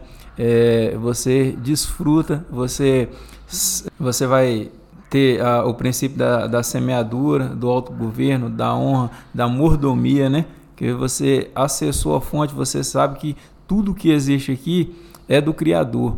Então você é parte do Criador, você é a imagem e semelhança do Criador. Então é tudo seu. Você é um mordomo aqui nessa né, na, na terra, né, onde você está. Então você pode desfrutar de todas essas dessas das coisas, né, que existem. Interessante o seu posicionamento. E eu destaquei um detalhe aqui sobre, sobre a questão da fonte. Ele fala que se a gente não tiver conectado na fonte primeiramente, por exemplo, se você coloca os seus filhos em primeiro lugar, quando, quando eles tiverem que ir embora, né? Porque os filhos vai chegar um momento que eles vão, vão seguir o rumo deles. Se a gente não tem se a gente não tem essa conexão, a gente, se a gente não tem essa conexão, a gente não consegue suportar. Então, quando essa conexão é primeira, a gente tem sempre uma ligação para onde, para onde tem, onde a gente tem um conforto, não é verdade? Sim, exatamente. Olha o detalhe aqui que eu que eu pontuei aqui também, ó, quando você vai direto na fonte, você se torna mais piedoso, generoso, aumentará o seu autoconhecimento e, além disso, o domínio próprio. É porque quando você está é, conectado à fonte, né? Como a gente falou, você entende qual, quais os princípios e quais as, os benefícios né, de você andar conforme. Seguindo em frente, então, nós vamos para o próximo princípio que é prosperidade. E ele pontua aqui o significado, né? É, prosperidade significa crescimento e abundância em todas as áreas. Ande com pessoas prósperas para aumentar a sua média. Se você andar com pessoas limitadas, se tornará mais um. Então, isso aqui tem a ver com ambiência também, né? Achei muito interessante essa pontuação que ele coloca no livro. Então, se você quer aumentar o seu nível, você tem que se conectar com pessoas que estão no nível acima de você para você ser o próximo. É, porque você, como o Pablo fala, né, outras pessoas também falam que você é a média, né, das pessoas que você é, anda junto, né? Então, se você anda conectado com pessoas que estão abaixo da sua da sua média, você tende a, a, a reduzir, né? E se você anda com pessoas melhores, com frequência melhor do que você, você tende a crescer. Então, a prosperidade, né, ela está ligada nisso aí, é, ligada na, nas suas amizades, né, é, no seu ciclo, né. Olha só que detalhe interessante aqui, é, que, ele, que ele pontua. Ele fala que, por exemplo, salário é inimigo do lucro, que é inimigo do patrimônio, que é inimigo da renda passiva, e a renda passiva é inimigo da eternidade. Aí esse lance da eternidade aqui, eu fui entender, prosseguindo a leitura, eu consegui entender que está ligado a pessoas, né? Então, é, como é que a gente consegue é, proporcionar essa mudança em nós para poder a gente alcançar mais prosperidade? É andar com pessoas que querem transformação e mudança. Show, cara. Porque só na força do braço sozinho não vai. É. é aquela, aquela parada que a gente já falou em outro momento sobre a modelagem, né? A model... Eu estou me esforçando aqui para não falar muito, mas tem uns assuntos maneiros assim que a gente precisa. As pessoas precisam compreender sobre isso. A modelagem ela não é somente uma cópia. A modelagem é você pegar a pessoa que já chegou em algum lugar. A programação neurolinguística ensina muito isso pra gente. É você pegar uma pessoa que já chegou em determinado lugar e pisar justamente naqueles passos que a pessoa fez. Aí imagina assim, Anderson, você conhece uma pessoa que demorou 20 anos para construir algo e hoje você deseja construir a mesma coisa. É necessário realmente que você demore 20 anos para você construir aquilo? Eu pergunto a vocês, você acha que é necessário? Não. Não. Por que que não é? Pelo simples fato que os nossos antecessores já fez aquilo.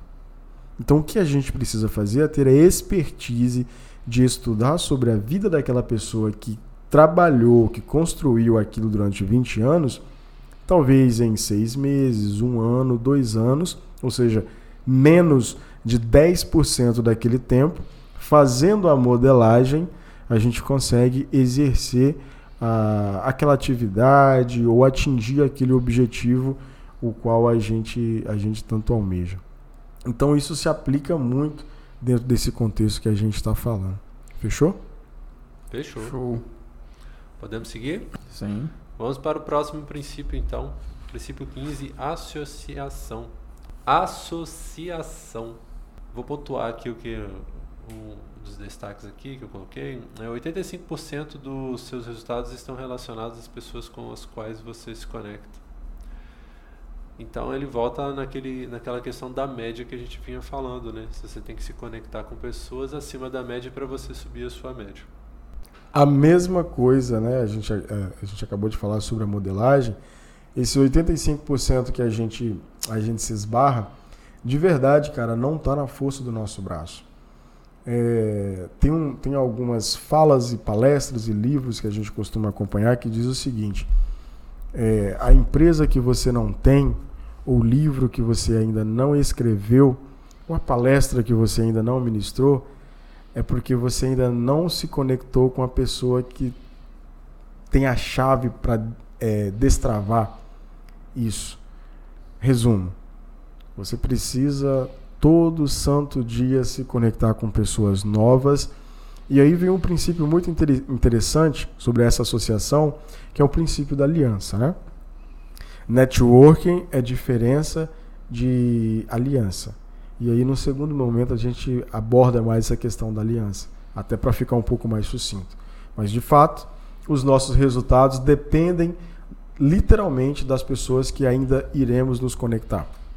É, o, o, você é fruto daquilo que você se relaciona, né?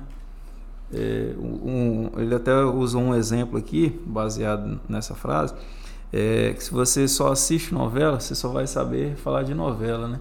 Então, se você se conecta com pessoas, né, é, com várias pessoas, é, assuntos diferentes, você estuda sobre assuntos diferentes, então você vai ter é, mais sabedoria né, e diversificação em, em vários assuntos. Maravilha.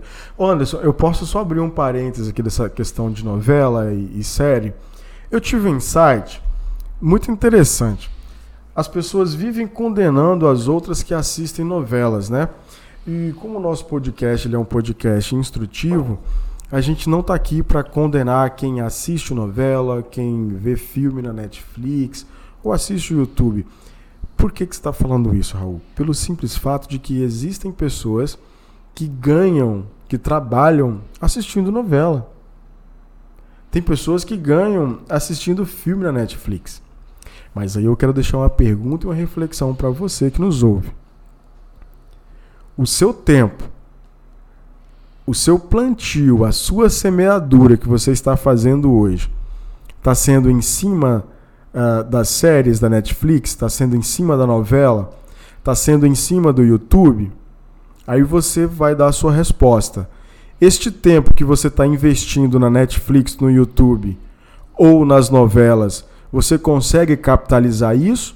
Ou essa energia você apenas absorve e fica para você mesmo? Que aí a gente volta no princípio da semeadura. Você vai receber isso de alguma forma. Se você ficar no sofá só assistindo, só vendo e não produzindo nada, vai ficar ruim. Mas se você pegar um filme da Netflix e, por exemplo, vai fazer um, um documentário sobre o que você assistiu. Fazer um podcast. Fazer um podcast. Quantas pessoas eu vejo querendo saber o resumo de uma série? The Witcher, é, outra série aí, os Vikings, ou os Vikings, né? Ah, a, a, queridinha de uns tempos é La Casa de Papel. La Casa de Papel. Então, assim, tudo depende de como você vai usar o seu tempo e como você vai plantar posteriormente. Eu gostaria muito de fazer essa, é, essa breve análise, até para as pessoas que estão nos, nos ouvindo compreender melhor essa parte. Não, você não é proibido de assistir nada, de fazer nada, muito pelo contrário. Você só precisa entender que tudo que você planta, você irá colher. Então, escolha bem as sementes que você está lançando na, na terra. Essa questão da associação, ele fala aqui que a gente não deve se nivelar por baixo, ou você vai cair a sua produtividade. Então, vai naquilo que você falou de escolher com quem você vai se associar. Perfeito. Show. Vamos avançar para o próximo princípio? Sim. Próximo princípio, princípio 16, ação e movimento. Isso é o que vai fazer a gente dominar sobre muitas coisas. O movimento muda o pensamento. Se você estiver em movimento, partirá naturalmente para a ação. Pare de pedir autorização dos outros, mas não espere as coisas. Faça, você precisa fazer algo. Se você precisa fazer algo, faça. E assim, fazer até um paralelo aqui com, com a palestra que eu assisti do Pablo, que ele fala que que Deus não não faz o avião levantar, mas ele ele empurra o avião quando ele está lá em cima já. Então, se você já está em movimento, você você tende a continuar o movimento, você tem a ganhar força. Mas se você está parado para você sair, o esforço é muito grande, né? Então, se você está sempre em movimento, é muito mais fácil do que se você sair da inércia. Gostei disso. Hein? Vai, Johnny. É, essa essa ação em movimento aí, o, o Bush, é, você teve um, uma excelente colocação, né? É, a gente pode utilizar um, um, um exemplo, uma citação aqui também. Se você está com dificuldade para sair, para sair do local, você pode se conectar com pessoas, né? Então, assim, voltando aos o princípio ao, anterior, é, aos princípios e os é, é, o anterior e outros, né? Que a gente já falou mais para trás aí também. É, você pode se conectar com pessoas que querem se movimentar, que querem ir para o mesmo caminho que você, porque é, um vai dar força para o outro. Então, é, essa ação, esse movimento, né? De sair da inércia, ele acaba se tornando mais fácil, né? Mais leve. Essa questão da ação, eu lembrei da, da questão da montanha que a gente subiu, né? Por exemplo, se nós estivéssemos sozinhos, provavelmente nenhum dos três iria na montanha. Então, a associação gerou aqui a ação em movimento. Para a gente poder subir e acessar o que a gente conseguiu acessar lá. E o mesmo vale para o podcast? Justamente. É, ele pontua aqui no livro que para a gente gerar valor aonde você estiver. E se você não fizer isso, alguém vai fazer e não vai ser em seu benefício. Então, se você não usa sua mente, você vai se submeter a alguém que usa. Então, você tem que estar em movimento. Se você está parado, alguém está pensando e está te usando. Eu posso fechar esse capítulo com algo que eu sempre gosto de falar sobre ação e movimento? Vocês me permitem? Sim. É, é assim. Você, hoje, é só fa se fazer essa pergunta todos os dias você está no controle da sua vida ou você está assistindo o filme, a novela ou os vídeos de outras pessoas. De novo, você controla o filme da sua vida? A sua vida está sendo uma diversão todos os dias ou você está assistindo o filme de outras pessoas? Ação e movimento. Se você está parado, você está assistindo o filme de outras pessoas. Se você está em movimento, você está subindo montanha, você está dando risada, você está orando, está criando livros. E ele, ele pontua aqui, para fechar aqui essa, essa coisa da ação e movimento, ele pontua um tripé para a gente eliminar impedimentos para a gente se colocar em ação. Ter um alvo, reconhecer os impedimentos e executar tarefas para eliminar esses, esses impedimentos. Top, garoto. Princípio 17. Esse é bom, hein? Autoconhecimento. Autoconhecimento está ligado a se investigar. A maioria das pessoas estão travadas por não se conhecerem, com crenças erradas, que destruem a sua autoimagem e embaçam o seu espelho. Se isso acontece, elas não conseguem avançar porque não sabem para onde ir, porque se não, não se conhecem. Ele traz um, um autoconhecimento traz movimento e governo e não se deixa dominar a gente volta em outros princípios, né? Começa a se autoconhecer, trazer o autogoverno, você ter o domínio próprio, você começa a dominar as situações. O autoconhecimento é assim, o ser humano, você, eu e você que me ouve, nós somos um belíssimo espelho, um lindo espelho. Reflete para todos os lados.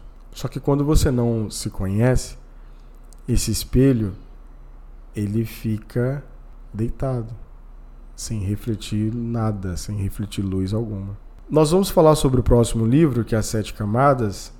Existe a possibilidade de quando você começa a destravar as camadas, aí o espelho que estava para baixo, agora ele já começa a ficar um pouco mais é, num ângulo um pouco mais visível, mas ainda continua sujo. E aí você vai lavando esse espelho. E com pouco tempo, esse espelho começa a refletir de novo a glória do seu Criador. Isso é muito interessante. O autoconhecimento requer você todo santo dia destravar cada camada da sua identidade. Próximo princípio. É, princípio 18, amor.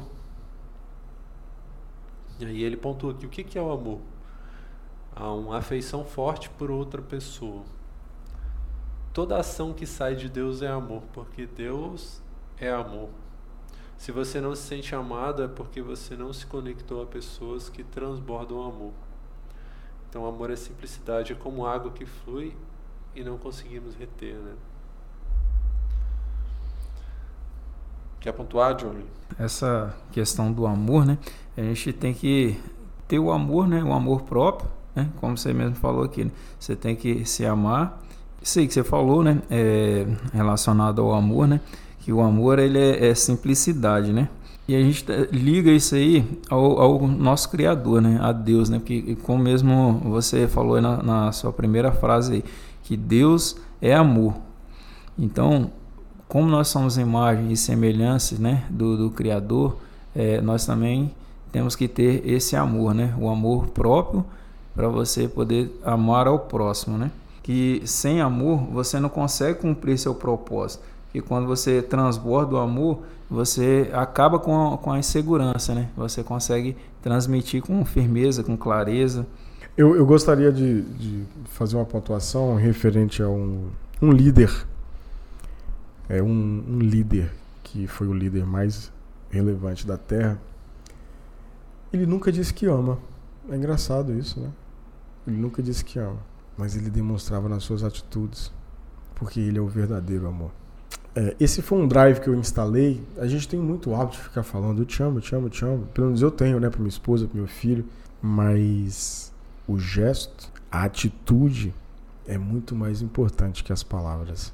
Às vezes, em outra ocasião, a gente vai falar sobre o rapport, que é uma, uma das ferramentas da programação neurolinguística. A gente consegue dizer que ama no olhar, no abraço. Não existe uma, uma forma de dizer que ama melhor que o abraço. Se colocar coração com coração e sentir a, aquela energia, a frequência energética do coração, isso é divino. Literalmente, isso é divino. Isso faz todo sentido, essa questão do, da atitude, né?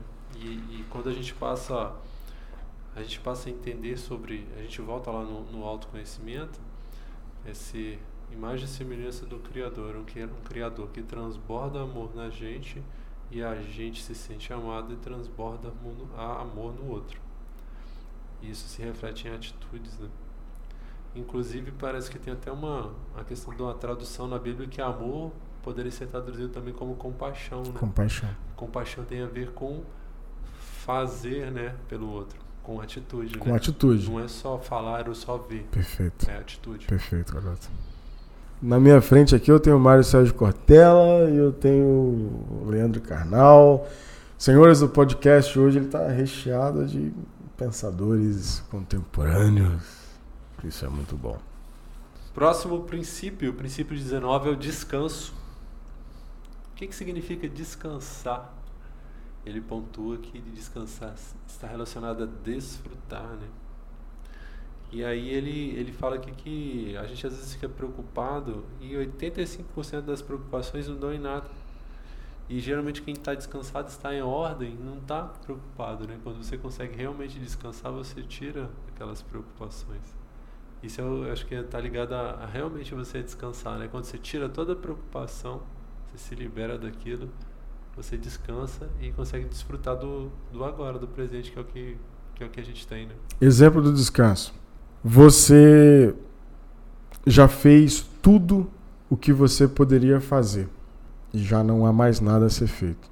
Mas você tem uma confiança plena. Você fala: olha, a minha força foi até aqui, daqui para frente a minha força não vai mais. Agora você descansa. A gente precisa entender que Deus é um Deus do impossível. Porque as coisas que são possíveis, ele já nos fez como a sua imagem e semelhança para fazer aqui. A gente tem a misticidade de ficar atribuindo o que é impossível, o que, na verdade, é o oposto. A gente tem a misticidade de ficar atribuindo o que é possível a Deus e querer fazer o impossível. Então, ao contrário. Né? Ao contrário. Eu fico atribuindo o meu amanhã a Deus. Ou eu fico atribuindo o meu hoje a Deus e preocupado com amanhã. Não, querido, é o oposto. O hoje é um presente maravilhoso em suas mãos. Cuida dele, seja mordomo do agora. O que você pode fazer é hoje, agora. O amanhã pertence a Deus. Coloca nas mãos dele. Isso é exercer todos os dias a sua fé e confiança. Cara, eu não sei o que, eu vou fazer. Então, é amanhã? É. Então relaxa. Cuida do seu hoje. Ame hoje, beije hoje cuida da sua família hoje, trabalhe hoje, produza hoje, seja criativo hoje, treine hoje, é hoje. Eu fui treinar, eu vou falar isso aqui agora. Eu fui treinar com um camarada esses dias atrás, que o cara ficava assim: "Mano, amanhã eu tenho que jogar um futebol. Amanhã, amanhã, amanhã, amanhã, amanhã, amanhã, amanhã, amanhã".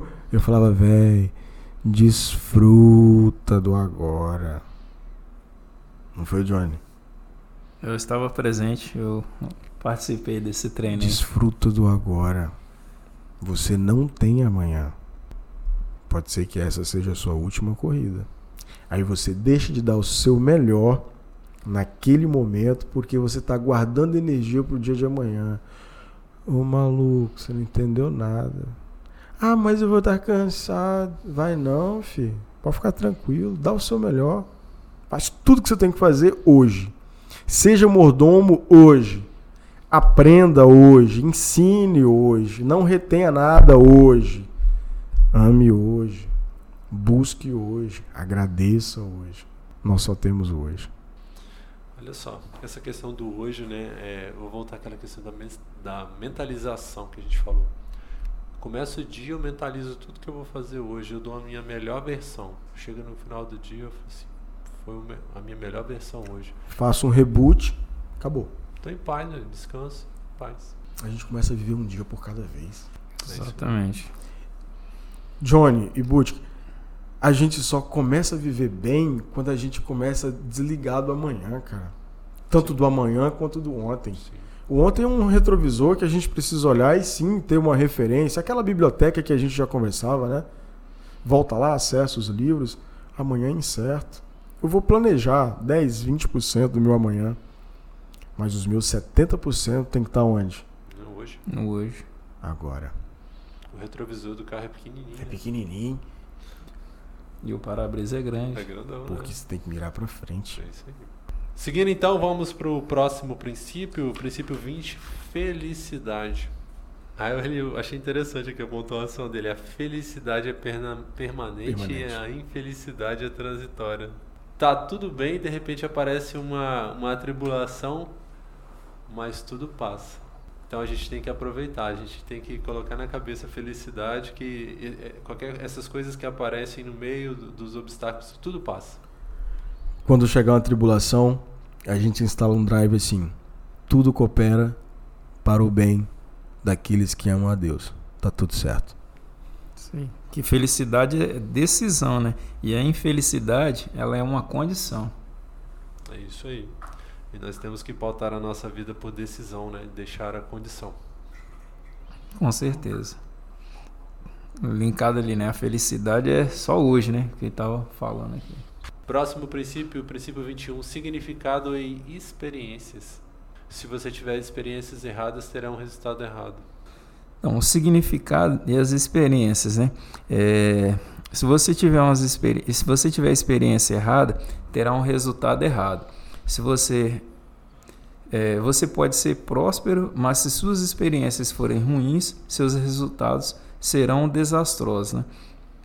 Então, assim, é, falando um pouco né, da, das experiências, que às vezes você teve alguma, alguns, alguns acontecimentos né, na sua vida que foram ruins e você coloca aquilo é, como fica um, um, trauma, né? Então você acha que toda vez que você for fazer é, aquilo novamente, alguma coisa relacionada àquilo ali, vai acontecer de forma errada, porque você teve um trauma lá e sempre vai ser da mesma forma. E não é bem assim, né? é, é igual você comentou, o Anderson, é, num princípio anterior, em um dos princípios anteriores, né?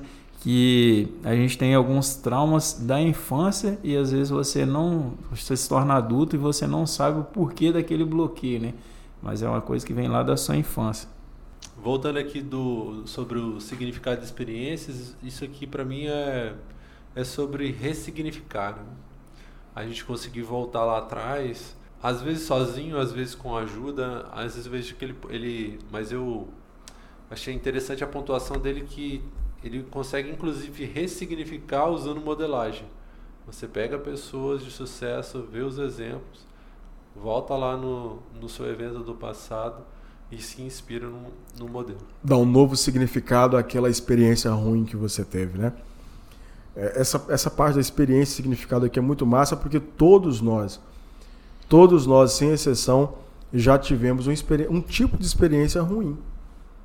Seja com dinheiro, seja com religião, seja com o que for na vida. Né? Seja com relação amorosa, seja com emprego. Então a gente precisa voltar naquele evento, ressignificar aquela experiência, aquele sentimento ruim e dar um novo sentido. Vamos para o próximo, então. O próximo princípio, o princípio 22, ordem. E aí ele pontua aqui que uma das sementes, uma não, a semente para ficar rico é a sabedoria. Então tudo tem uma ordem, seguindo a ordem teremos progresso. Então quer dizer, olha a ordem, eu tenho que plantar sabedoria para colher honra e riqueza, como dizem provérbios. Né? Perfeito. E antes da sabedoria tem o princípio de toda a sabedoria, que é o temor. temor. A ordem, primor a Deus, sabedoria, e aí as coisas vão fluindo naturalmente. Porque se você não pedir sabedoria todos os dias, você não consegue ser mordomo. Se você não pedir temor todos os dias, você não consegue autogoverno. Então você precisa seguir essa ordem cronológica. Ninguém sai do 1 e pula para o 9. A ordem é 0, 1, 2, 3. Então siga a ordem. Sim.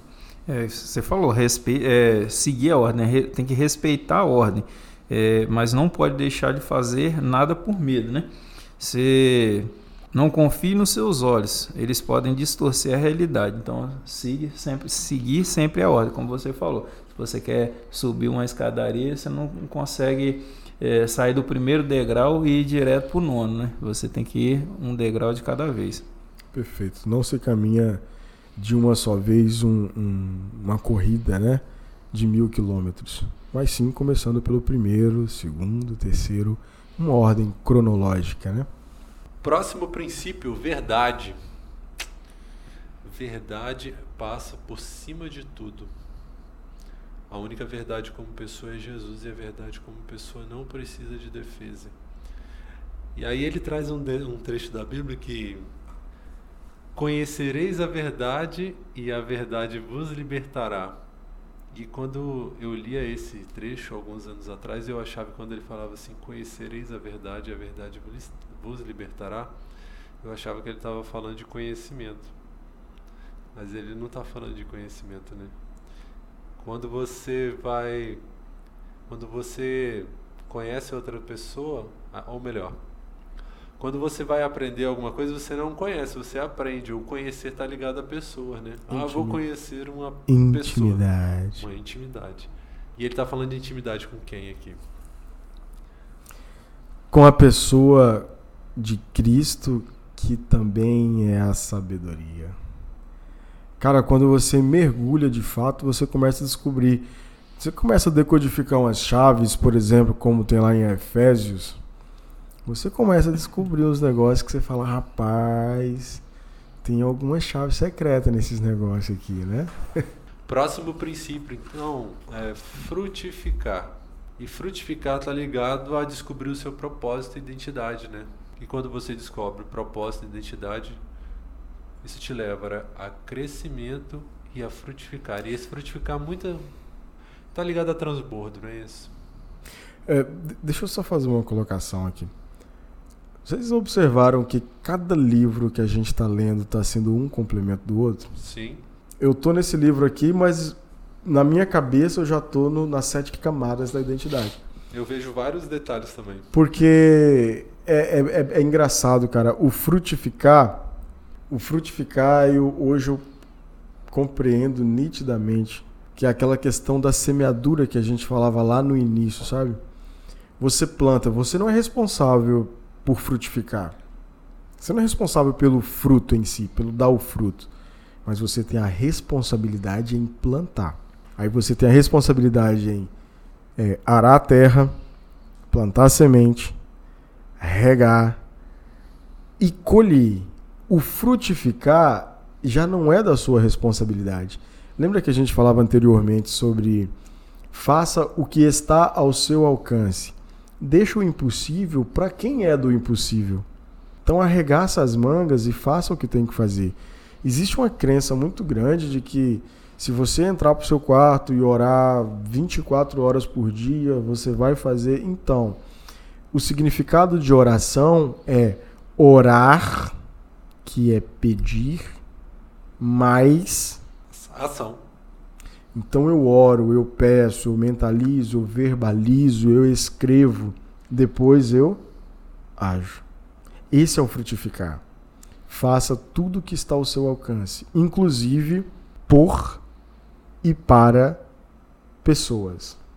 Coloque a sua máscara de oxigênio, resolva os seus problemas pessoais, resolva a sua casa e aí então o frutificar ou transbordo é automático na vida de outras pessoas. Mas primeiro, resolva a sua casa. O frutificar é natural. É um, é um detalhe que eu até estava conversando com, com uma pessoa sobre, sobre esse negócio, sobre retenção, né? A gente começa a descobrir um monte de coisa, começa a aprender, aí você, você retém aquilo e não não, não transborda. Aí aquilo morre com você. Você quer ver um, um, um exemplo? Por exemplo, uma língua. Eu tive antepassados meus que falavam outras línguas. Aí você já viu a expressão? Ah, isso aí é uma língua morta. Por que, que a língua morre? Porque as pessoas falam duas línguas e uma língua não é passada para frente. Uma língua morreu. Na, na, no caso da minha família, por exemplo, tinha antepassados meus que falavam alemão. Isso não foi passado para frente, eles reteram, isso morreu com eles. O mesmo vale para livros, tá? Tudo. O mesmo vale para livros. É, eu ouvi um negócio agora. Johnny, fica quietinho não, não gosto de você quietinho assim não. Eu ouvi um negócio agora que eu achei muito interessante. Sabe qual é o lugar mais rico do mundo que existe? Você sabe? Sabe, Johnny? Cemitério. Quebra essa chave aí pra gente, é o... Cemitério, cara. No cemitério tem empresas, no cemitério tem livros, no cemitério tem filmes, no cemitério tem teatros, no cemitério tem carros, avião. Tem línguas, simplesmente porque pessoas por algum motivo reteram, ou por medo, por insegurança, ignorância. Ignorância. Reteram. E foi para onde? Cemitério. Eu volto a dizer, Cara, dá tudo que você tem hoje. Você só vai deixar um legado aqui, velho. Eu só vou deixar um legado. As pessoas não vão falar de mim pelas minhas posses. Não vai, não. Fulano tinha um carro, fulano tinha uma. Não. Tinha uma Porsche, fulano tinha isso. Eu vou falar, isso aí não. é indiferente, né? É, é dispensável. Só vão lembrar do que você foi, né? É Como caráter, você foi. Né? Caráter. É, exatamente. Então dê o seu melhor, bicho. Deus filme todo dia. Não deixa o cansaço bater, não. Faz o que precisa ser feito. Eu volto lá no livro, no livro anterior que a gente gravou, que é viver o simples e não o extraordinário. O extraordinário não existe. O extraordinário não existe. É uma balela na, cabe na cabeça de pessoas que não fazem o que precisa ser feito. E é interessante essa parada do frutificar, sabe por quê? Eu até conversava com o Johnny as pessoas ficam assim, tanto no Instagram do Johnny, quanto no meu, quanto pessoalmente. Cara, que montanha aquela que vocês foram lá? Que coisa maneira aquilo, bicho. Tem como a gente ir? A gente simplesmente transbordou. A gente largou o simples, largou o extraordinário, fez o simples, fez acontecer. E as pessoas, cara, vocês são demais, bicho. Que... Não, não, não, não. Foi simples, querido. A gente tomou uma decisão, acordou de madrugada, pegou o carro, foi até o lugar, subiu aquela. São mais de 800 metros né, de altitude e tá tudo Sim. certo. Vivemos o simples.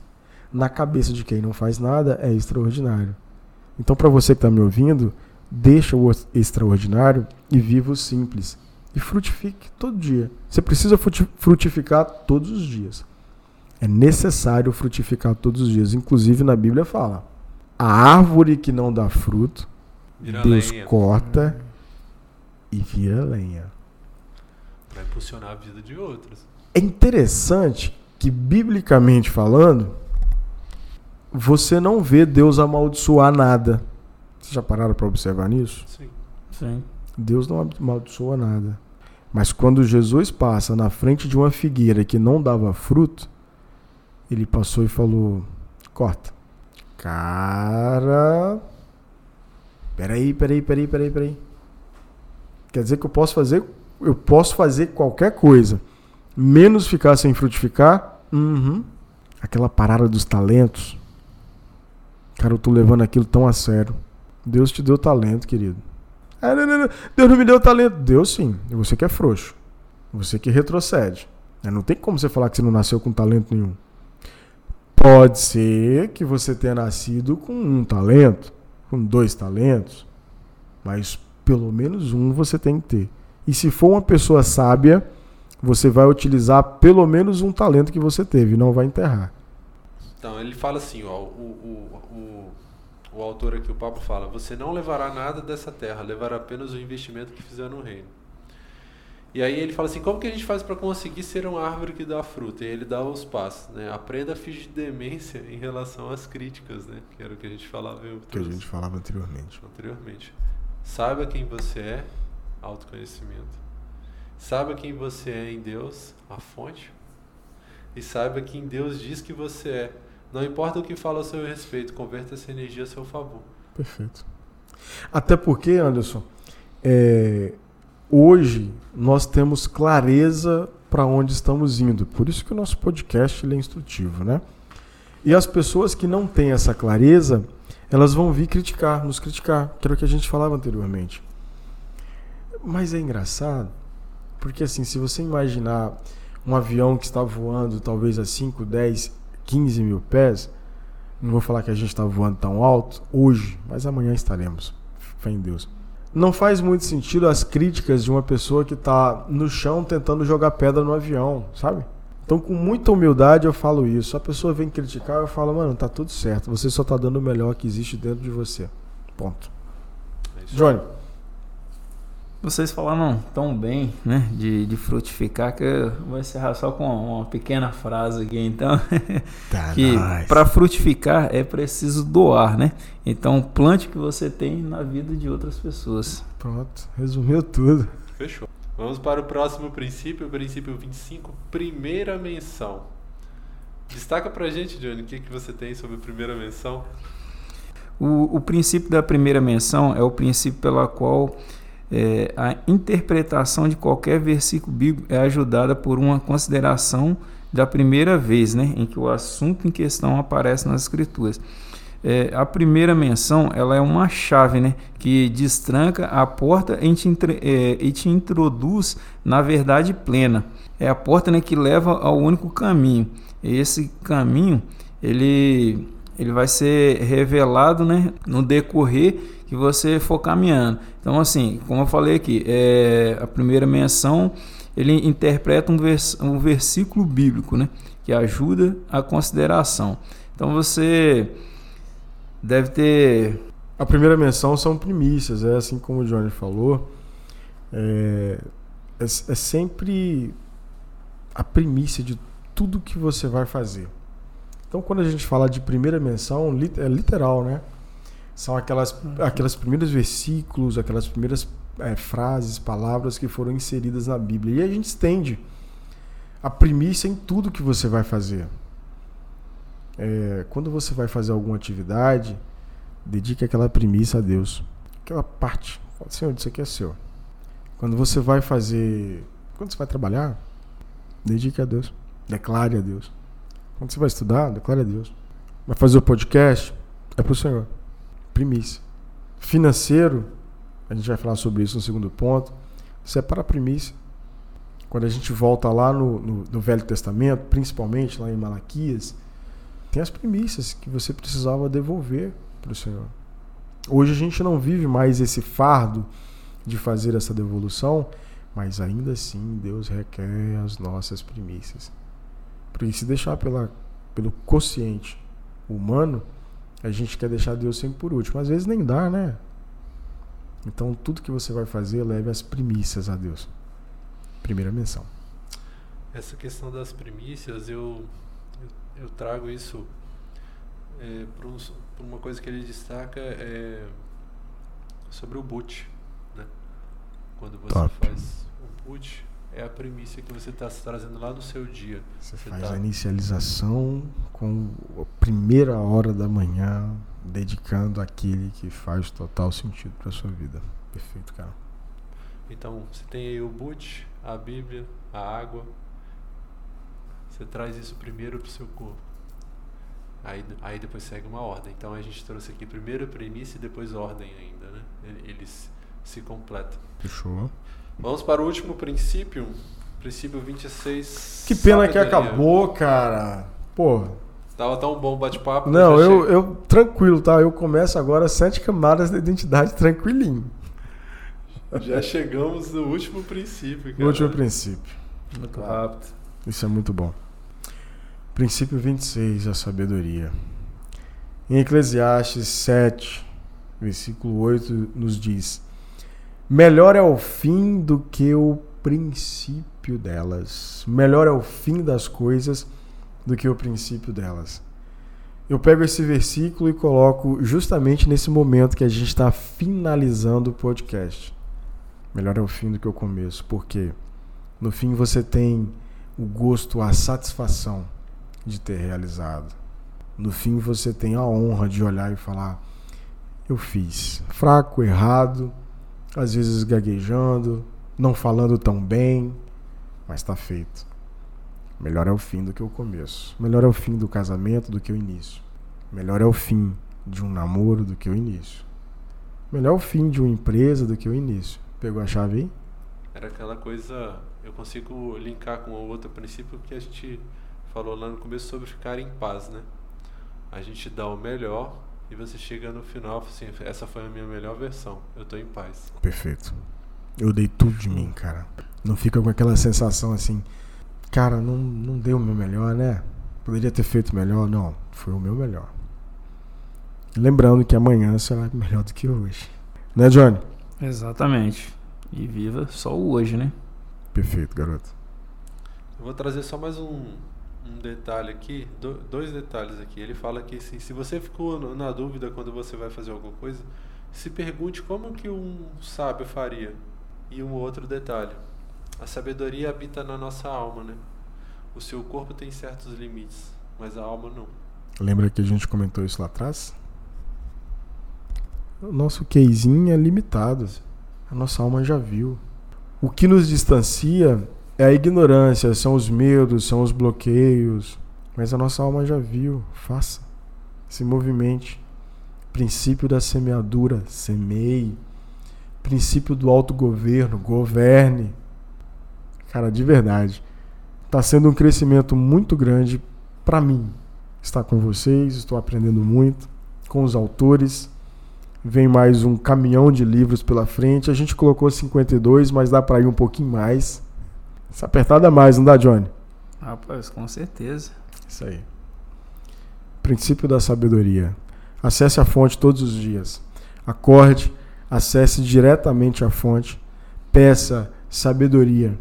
Segundo a Bíblia, o homem mais rico, mais influente, mais poderoso da terra foi Salomão. Pelo simples fato. Eu posso encerrar com essa fala? Vocês me permitem? Salomão foi, foi criado por um, um dos homens mais relevantes eu tenho um linguajar um pouco diferente, que eu falo que foi um dos caras mais brabos que já existiu, que foi o Davi.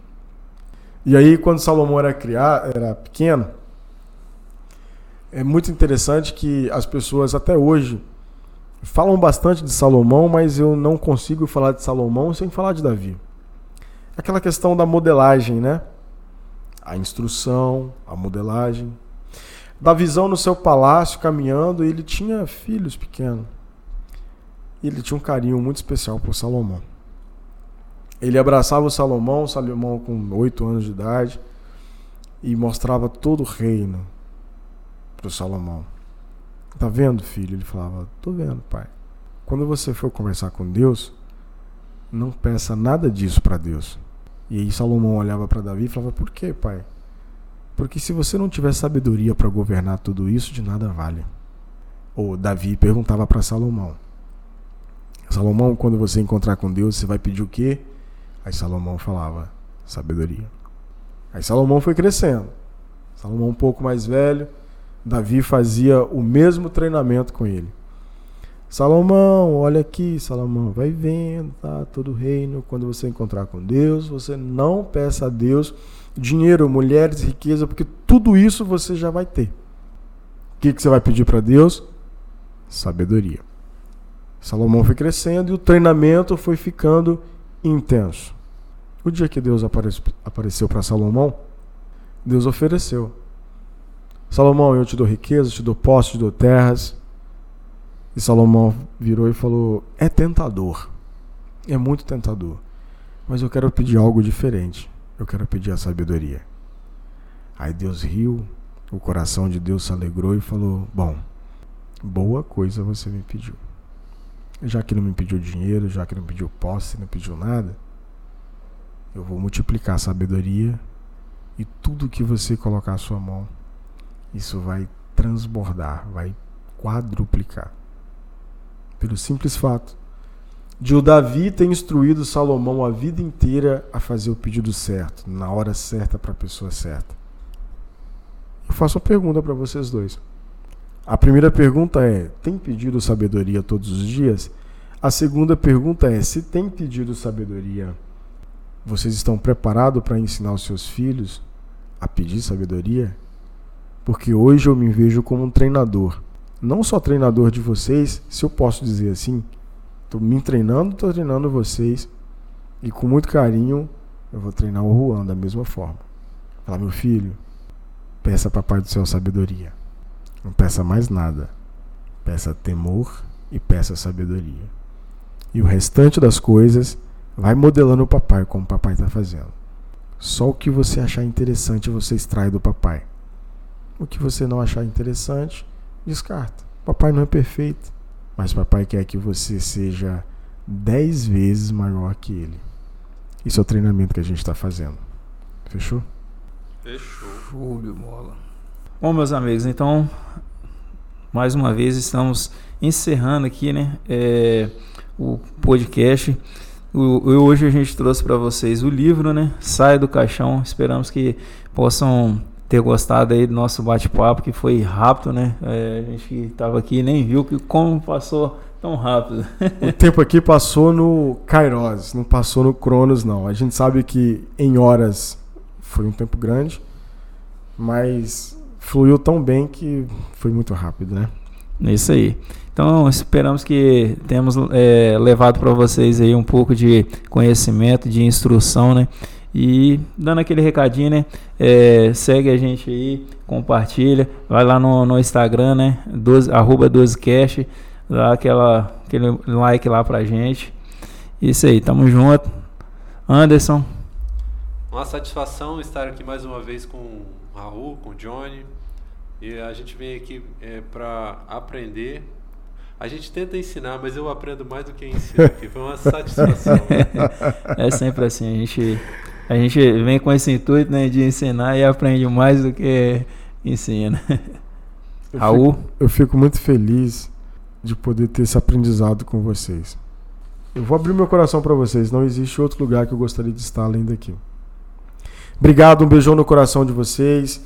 12cast, o Clube do Livro. A gente está fazendo isso com muito carinho. Espero que você deguste.